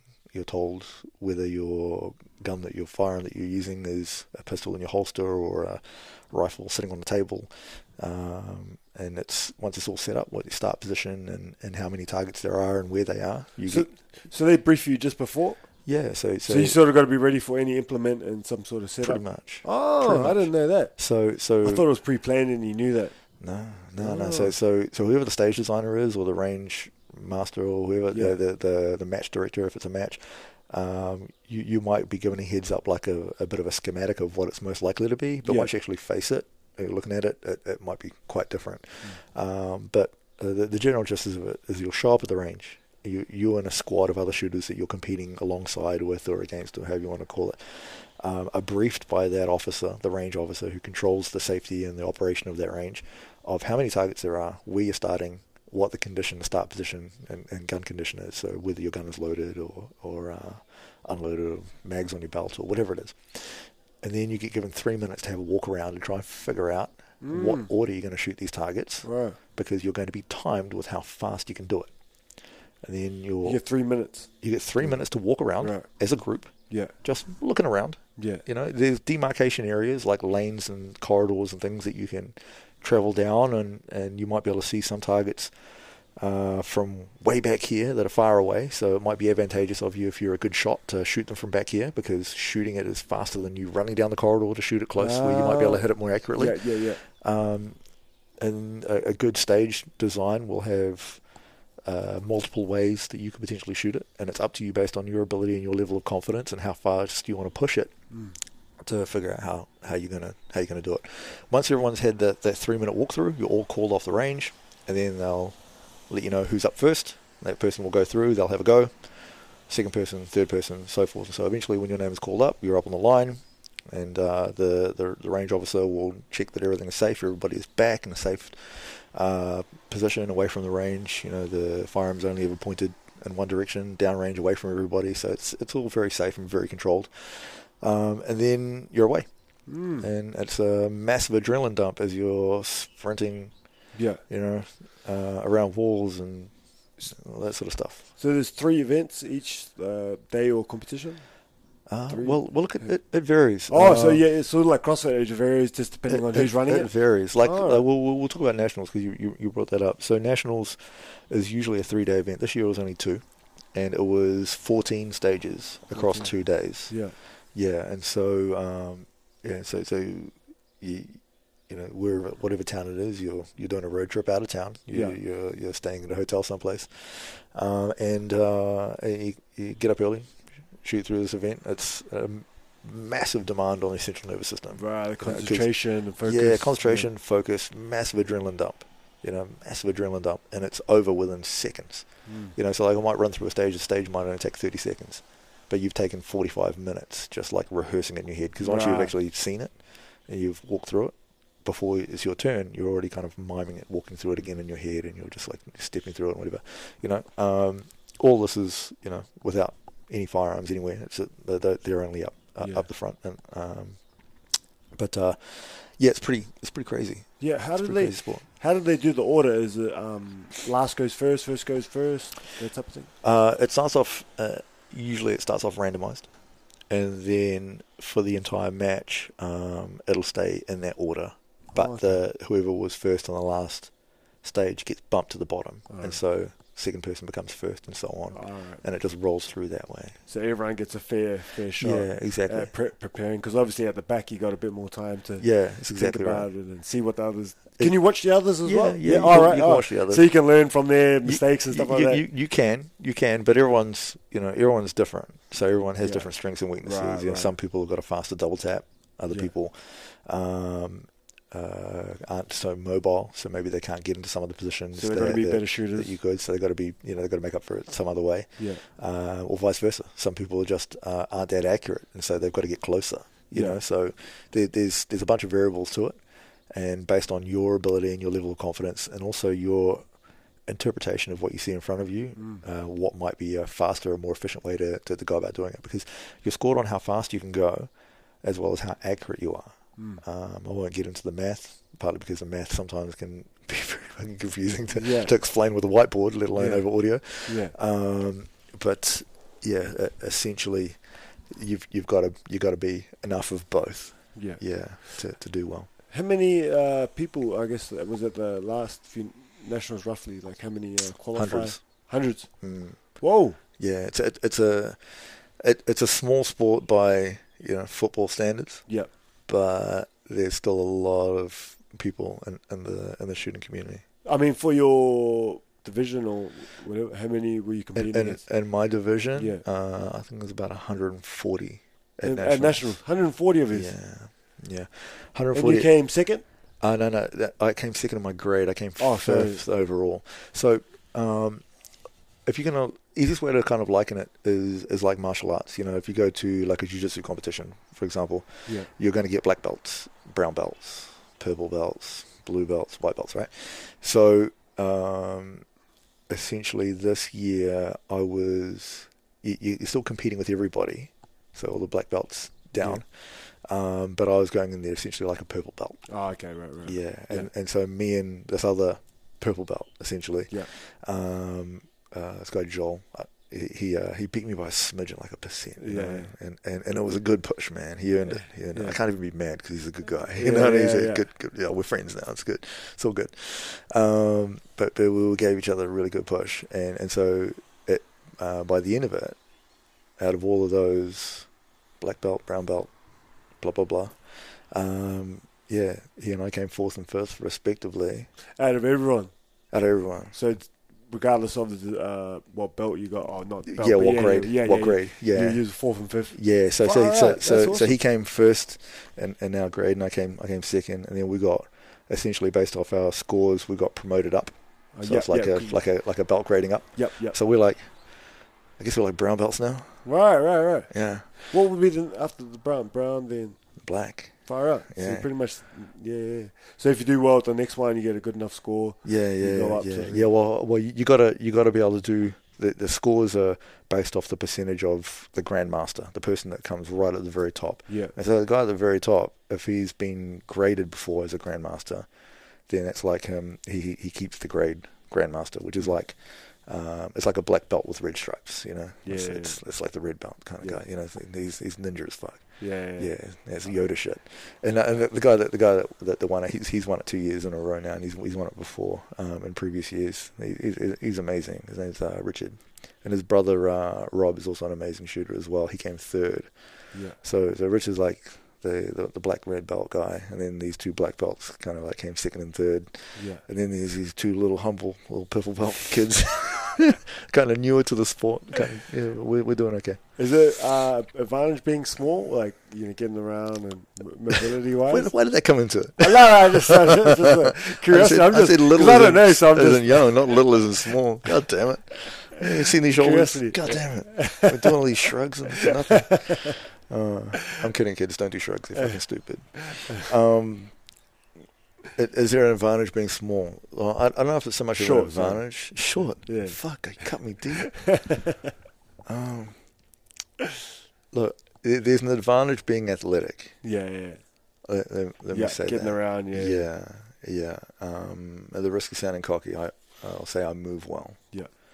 And um, I move well, and I've um, I, I've got good coaching. Like my my buddy, uh, my buddy Jimmy. He's um, he's he's an amazing shooting partner and, and, and coach, and he um, he kind of took me under his wing uh, a couple of years back.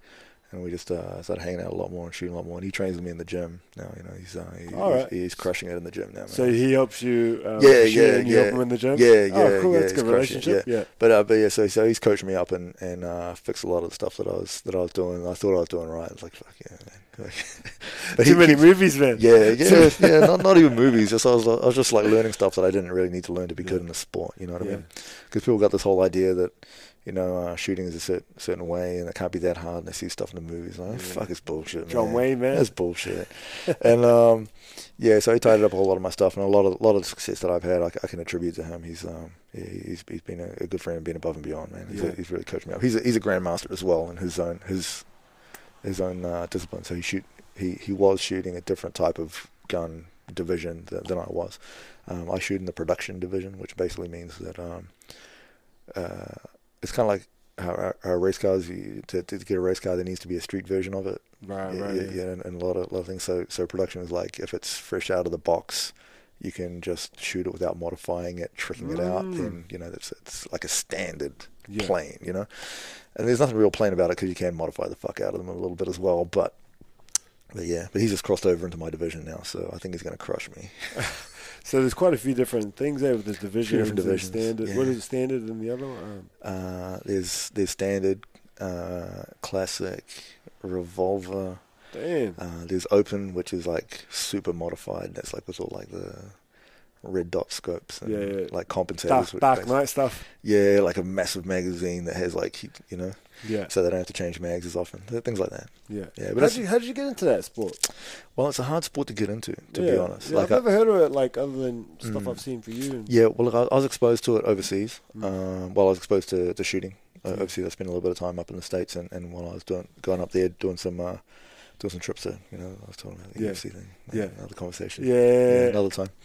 Um, so when I was when I was up there, I, I, I got together with some guys, met some guys up there, and, and did a little bit of shooting. I really loved it, and uh, I wanted to do some um, down here. Um, but you, there, there's a few hoops you got to jump through, you know. Um, the the least the, the the first of which is you know getting a firearms license and then uh, joining a club that that um the that is active and competitive shooting, um, and then going through their rigorous training and security measures, and then you got to jump through more hoops with the uh, the government, the police vetting, and um, Whoa, so yeah, you, yeah. There, there's there's a lot of stages of of security vetting and and proving yourself that you're safe and responsible and and capable of of uh, uh, shooting in, in the sport and Mm. being trustworthy with it before uh, before you even really get to kind of compete. Yeah. Yeah. So yeah. so there's there's there's lots of checks and balances, which is good. yeah. Um, and then once you're actually in, then uh, yeah, you're right. You just gotta you gotta learn the ropes like any other sport. You know, you just gotta start with the basics, learn the fundamentals, and and uh, and build your way up from there. What's your training look like for that? Uh, frequency. My training frequency. Oh Uh, yeah, yeah. Just I, I'm like I'm not sure how that would work. Okay. All right. This is this is completely completely new, huh? Yeah, yeah, yeah. Cool. All right. So um, for that sport. Yeah. Yeah. Okay. So uh, let's look at the periodized plan for, for, for nationals, for instance. For nationals each year, um, there, there were weeks and months of of training, and uh, like last year, there's a periodized plan that started even mid COVID. Um, it started about 16 weeks out, and so there was um, uh, a training phase where we would uh, work more so on the fundamentals of of marksmanship, um, stance, position, grip, trigger control, things like that. Mm. Um, and, uh, and and fine tuning a lot of that, and then working through another uh, periodized block straight after that of four weeks of um, developing accuracy at long distance, um, and consistency of pacing of of um, you know because it's it's a double tap. There's two shots on each target to score um, more often than not. So you um, you know being able to get the cadence right from the first shot to the second shot to be able to push that pace and still be accurate at different Mm. distances and you know so it's it's learning that okay I'm this far away from that target I've got a split second to to look at it index on it shoot it and then run and move on so I need to be able to take that first shot entering into that position and as, as I'm running into it and be able to Mm. stop hit it and then hit a double tap in 0.22 of a second after the first shot because it's that far away. Oh, now this next target is a little further away, so I've got to hit that. I got to hit the double tap. The, the second tap needs to be at 0.35 of a second after the first one. Whoa. You know, so being able to gauge Mm. those distances and that trigger control to, to get the cadence, the, the, the speed right, the tempo right. So um, yeah, de- developing all that like that that all takes Yeah. practice. It all takes you know weeks and months. Then um, then there's the, the, the weird carnival stuff. Like there's, there's swinging targets, there's moving targets, there's targets that'll pop up, flip around, disappear. Yeah. There's things that get obscured. You can only see part of the target, and you've got to be able to shoot it quickly. Mm. Um, if you can, or you can wait for it to slow down, but that's all taking up time. You know, and you're supposed to be running through Right, the yeah, stage. yeah, yeah. You know, so if I, if I, you know, how do I, how do I ride it so that my recoil hits it at the right time as it's swinging past? And there's things that go past you on a, uh, you know, hanging on a guide rod. There's things that go past like on a train tracks. There's all sorts of kind of crazy stuff. Yeah. Um, steel plates, um, paper targets. Two two times a week, three times a week. Uh, Four times? Three times live on the gun. Yep. And uh, another three times dry firing. Yeah. So dry firing is essentially you're just going through the manipulation of it all um, without actually using ammunition. And just getting some feedback from your coach in terms of your footwork and uh, Yeah. position and different things like that. Yeah, yeah, yeah, yeah, yeah. So doing doing all of that, doing all of that. Yeah. Oh man, Mm. oh, interesting. Yeah, Yeah, so, so so so there'll be a couple of days of like live live firing where you're um, uh, actually running through drills, yeah, and then one day where like you might run, I might shoot like a, a friendly match or something like Yeah. that, just to or make up some mock stages or something, you know. So Mm. you're still running through that. yeah. Yeah. How's it received in New Zealand? You know, uh, with guns and all that sort of stuff. Sometimes. You know what? It's it's uh it, it's really polarizing, to be honest. You know, it's it's really polarizing, um, and it, it's interesting because the the less receptive of the people out there, you would actually probably also shake your head at some of the other things that those people are saying. The, the people that are more receptive to it or more receptive to actually having a, an open conversation, a dialogue, and, and, and learning a little bit about it, um, you, yeah, it's it, it's interesting. It's interesting. Like, yeah, yeah, true. people, like a, a, lot of folks will just, uh, you know, from the outside would just kind of assume that, oh, you know, you just a crazy gun nut. Yeah. like that, you know, hey, Yeah. man, I'm not cruising around the Confederate flag on the back of the fucking car. You know, like, you know, I'm not carrying guns. You know what I mean? Like, Yeah. I'm I'm a vetted, law-abiding citizen. Yeah. You know what I mean? I've I've been vetted to the highest level by the police beyond what the majority of the population have been vetted. You, you know what I mean? That will, will ever be scrutinized by security Yeah. services. It, it's so don't don't uh, don't think of me like that. I'm not um, y- you know I'm uh, I'm not saying it's for everybody. Uh, you know, it's uh, but it's fun. It's an it's, it's an adrenaline charged sport. Yeah. Yeah. Um, so that's mainly from overseas or in New Zealand in terms of the weird feedback feedback that you get. Um, bit of both, but I'm, I'm still you're mostly from, from people I, I have conversations with in New Zealand. I- Oh, I- I- true. yeah, oh, yeah, yeah. Oh. Yeah, I get a lot of friends that are, that are like, "Hey, man, you're doing this doing this weird shit. Tell me about that." You know, some people are curious. Some people just kind of make make some Yeah. assumptions. Um, it's kind of weird because like I, I had I had a mass exodus of followers on my IG. Right, true. Um, It's that for more, more gun stuff that, I- that I put on. Like I, I- started putting on less you're, you're like and more the gun manly stuff. man. Eh? Like you fight, you shoot Oh, guns, you eat meat, you lift weights. I'm you got a mad car. I'm a fucking cliche, dude. Yeah, dude. I'm a fucking You got cliche. all- yeah, clearly. Clearly compensating for a lot of shit. yeah, yeah. It's fucking corny, man. it's crack up, mate. Seriously, like I shouldn't have an Instagram account. It's just fucking embarrassing. Fuck, what a- The a typical dick. jock sort of, like, you Oh, know, not jock, but you know. yeah, yeah. I know. Like I apologize to my friends right now. Thank, thank, thank, thank you guys for still putting up with my shit. True, I didn't know that was that serious. I was wondering because I know some people are full on, but Oh, I was just curious about how it is in New Zealand. yeah, because it's more in the states than I hear. But well, when I was still into the, the general, like more CrossFit, mainstream fitness Yeah. type of stuff, you know, I, I had, um, you know, and, I, and I, I'd occasionally put like a couple of, you know, gun things up there when I was still just starting to get into it. But it was Yeah. more just generic, you know, a little bit of memes, a little bit of taking the piss out of myself, a little bit of motivational fucking drivel. Um, and, and then uh, when I started posting a lot more gun stuff, man, I just had like this mass exodus of, of uh, followers. Like I was up to like 5,000 followers at one yeah, yeah, stage. yeah, I think I lost like 2,000 of them. true. yeah, man. Yeah, yeah, Yeah. I didn't know it was that. No, well, you know, just just just people people just don't know. People people are each to their own, man. Yeah, each, so- so, each, whatever, each to yeah. their own. Yeah. Each to their own, and and that's that's I just see it as like another sport, like Well, that's exactly what it or is. I don't know, shot Yeah, or that's- whatever. Yeah. That's exactly what it is. Like it's it's not about fucking, it's not about uh, anything other pol- anything else polarizing than that. You know, I'm just I'm just into a sport that other people just you know they, Yeah. they can't relate to because it's it's a tough one to kind of get into or it's it's so uh, outside of the mainstream. You just don't you're not going to see it fucking pop up on you know Yeah. or whatever. But there's a there's a massive. Uh, massive following in the sport in, in New Zealand. Like there's literally hundreds of thousands of you know uh, people that um, firearms are part of their life. Yeah. They- you know, um, they- they're, they're not they're not whack a mole nut jobs out there. They're not they're not people out there like doing crazy shit. It's just it, it used to be a normalized thing Yeah, um, to to have you know, you know grandpop shotgun in the in the garage wouldn't even be locked up. It'll just be like. You know, just be sitting on top of the fucking cabinet. You, you know what I mean? The the ammo would be like a box that was left like half open underneath the fucking. You know, it's on. It's in the cupboard underneath the vice. The garage Every- door's still open. No, you know what I mean? everybody knows, but Papa thinks you don't know. Eh? Yeah, exactly. That was, that was normal shit. You Yeah. know, like when my parents went to school, there were still like rifle clubs at school. They they would go to school. My grandpa would fucking go to school, and they'd be like, you know, he'd, he'd take his twenty two. And they, they, they'd, they'd put it, you know, there'd be like a hall, you know, people have their cupboards, they just put it in the fucking, in their locker in the Yeah. hall room. I want to fucking lock that shit up, you know? Fucking all these guns in the, that was school.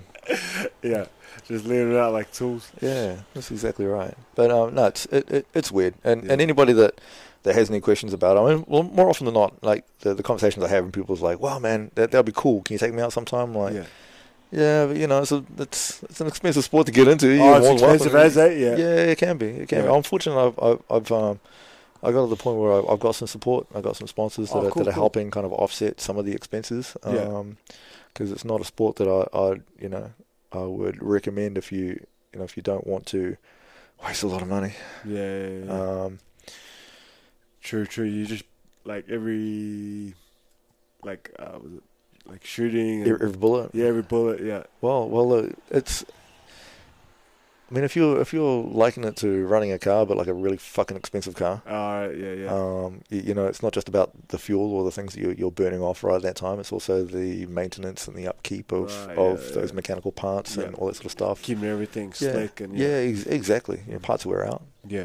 Um, yeah, it's No. yeah, ammo ammo's not cheap. Yeah. Ammo's not That's- cheap. That's cool, man. I feel like we could keep going on and on. Um, but uh, we didn't even cover the, the UFC stuff. But we'll have to do that another time, just to respect your time, man. And um, but just the final few questions to wrap it up. Oh god, here we go. oh no, the quickfire shit. All right. yeah, just the uh, greatest lesson uh, your parents taught you. Oh man, the greatest lesson my my parents taught me. Uh, it took them a long time for for them to teach me this, and they kind of taught me it in reverse to to begin with. I thought so. I am enough. I'm good enough. Yeah, Yeah. That's a that's that's a tough uh, lesson to. It takes a long fucking time. Let- Yeah, that- that- yeah, yeah. I, I don't know. Some people might have figured that out a, a whole lot faster than I did. Oh, I'm a slow learner, but like that was a evolutionary leap for me when I finally figured that shit out. Yeah. Yeah, Nah, yeah, and I'm I'm I'm close to my family. My, my you know, I'm, I'm trying to I'm trying with my dad, and I'm real close with my mom now. Yeah, It's, yeah. it's really cool. Yeah. yeah. Um, next one is uh, favorite book or so, you know something that you you've read the most, you know maybe a few times or you, you keep going back to. Um, you know, it's had a big impact on your life. Something you've read. Mm.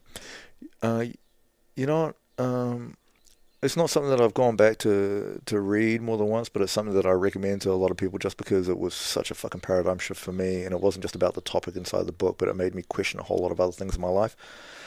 Rich Dad Poor Dad, Mm. Rich Dad Poor Dad, and, it, it's uh, i if you haven't read it, you got to. Um, there's a reason why it was uh, New York Times and global bestseller like forever. So I think it still is on the list. Um, it, it, it, the general synopsis is it, it, it, tells the uh, the kid, the protagonist, is learning about. Um, he, he- he's getting an education on on uh, economics, on fi- a, a, a financial education, but he's getting it from his uh, his buddy's dad rather than his own dad. And so, the rich dad, poor dad is essentially he's got two father figures that have two very different and distinct op- uh, opinions on, on money matters and essentially on worldview because of it. And and, uh, and and that was that was an eye opener for me. So I recommend that one. Yeah. Yeah, Yeah. awesome, awesome. And uh, if you could put a message um, on a billboard that everyone would see each day on the way to work or study or wherever they're going, uh, what message would you put on Oh damn. the billboard? Oh, you asked me this last time, and I, I had I had no idea. What, what did I say last time? Do you remember? Nah. I'm glad I just remember that I. I'm- I, might have been a bit emotional. So. uh, yeah, just everything's gonna be okay. Yeah, everything's gonna be okay. Yeah, sometimes it yeah yeah stress gets at you. Yeah, there- there- there's there's a lot of there's a lot of distractions, a lot of things that are big things right now that are not going to be big things in, in a few years time from now. And it doesn't matter how, how bad or how stressful, how how, uh, how hard it is, or how nervous you are about taking on that big thing that you're you're trying to attack or trying to accomplish. Um, is going to be okay. Yeah, Beautiful. I'll beautiful. that. Beautiful. And then last question, man, is just uh, your definition of success. Freedom, hundred percent. If I could put it in one word, if I could just boil that one down, just freedom. Yeah, and, and what I mean by that is, is is freedom to be able to do the things that you want to do with your time. And if, if you if you're able to do that, that's that's success. And and if you're doing what you want, what you love, you know, and that, and you have the freedom to do so, man, that's success right there. Mm. Yeah. That's awesome. That's that's funny because the last guest I had on, um, uh, he said the same thing, but he just used autonomy, but pretty much the same thing. Who, who was that? Uh, what's his name? Uh, Juan Guadarrama. He's from um, the states, Deuce Gym, but he's Okay. he started his own gym now. Cool. Yeah, so cool. I haven't heard he, that podcast yet. Uh, yeah, so he was um, at Deuce Gym, Okay. but he said he wasn't like fulfilled. Okay. You know, he was helping someone else's dream. Right. So he's like, I want to do my own thing. You know, so that's a part of his values is autonomy. Cool. And he's like, you know, even now doing this podcast with you, like I wouldn't be able to do this if I was still there. Right. You know, um, yeah, just the freedom, like you said, to to do what he wants with his Ah, time. awesome. And he used the word uh, earlier as well. Uh, he used a few times as well, crucible.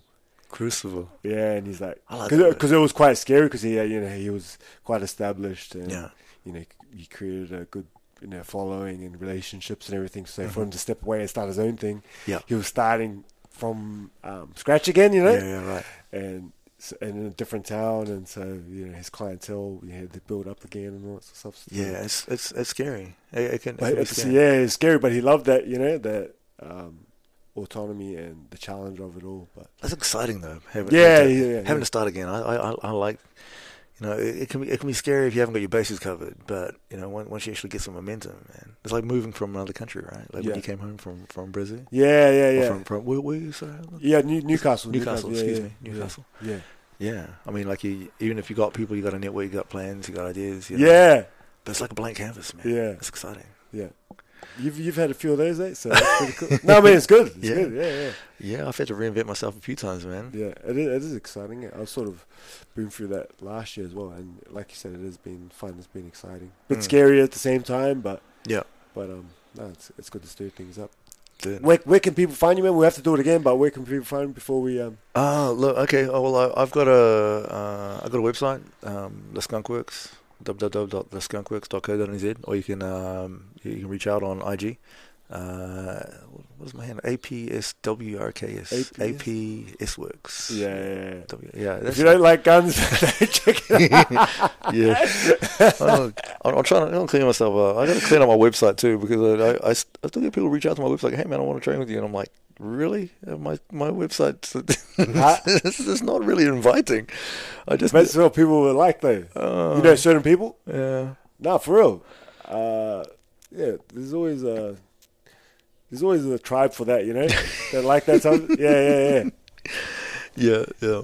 Well, uh, the, the the majority of the stuff I do now, I, I I'm still like since all this COVID stuff, I've just knuckled back down into coaching. I want to talk about the we talk about business projects some other time. Yeah, yeah, yeah, we'll it again for sure. But yeah, yeah.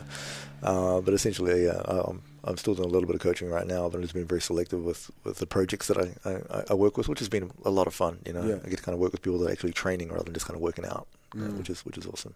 yeah. Um, do a little bit of mentoring. So if there's anybody out there that's um, in the fitness industry and they're struggling and they're, they're, they're trying to figure it out, and personal trainers especially, that um, you know if you've made a sea change or you're struggling with this, you know this post-COVID kind of bullshit that's going on.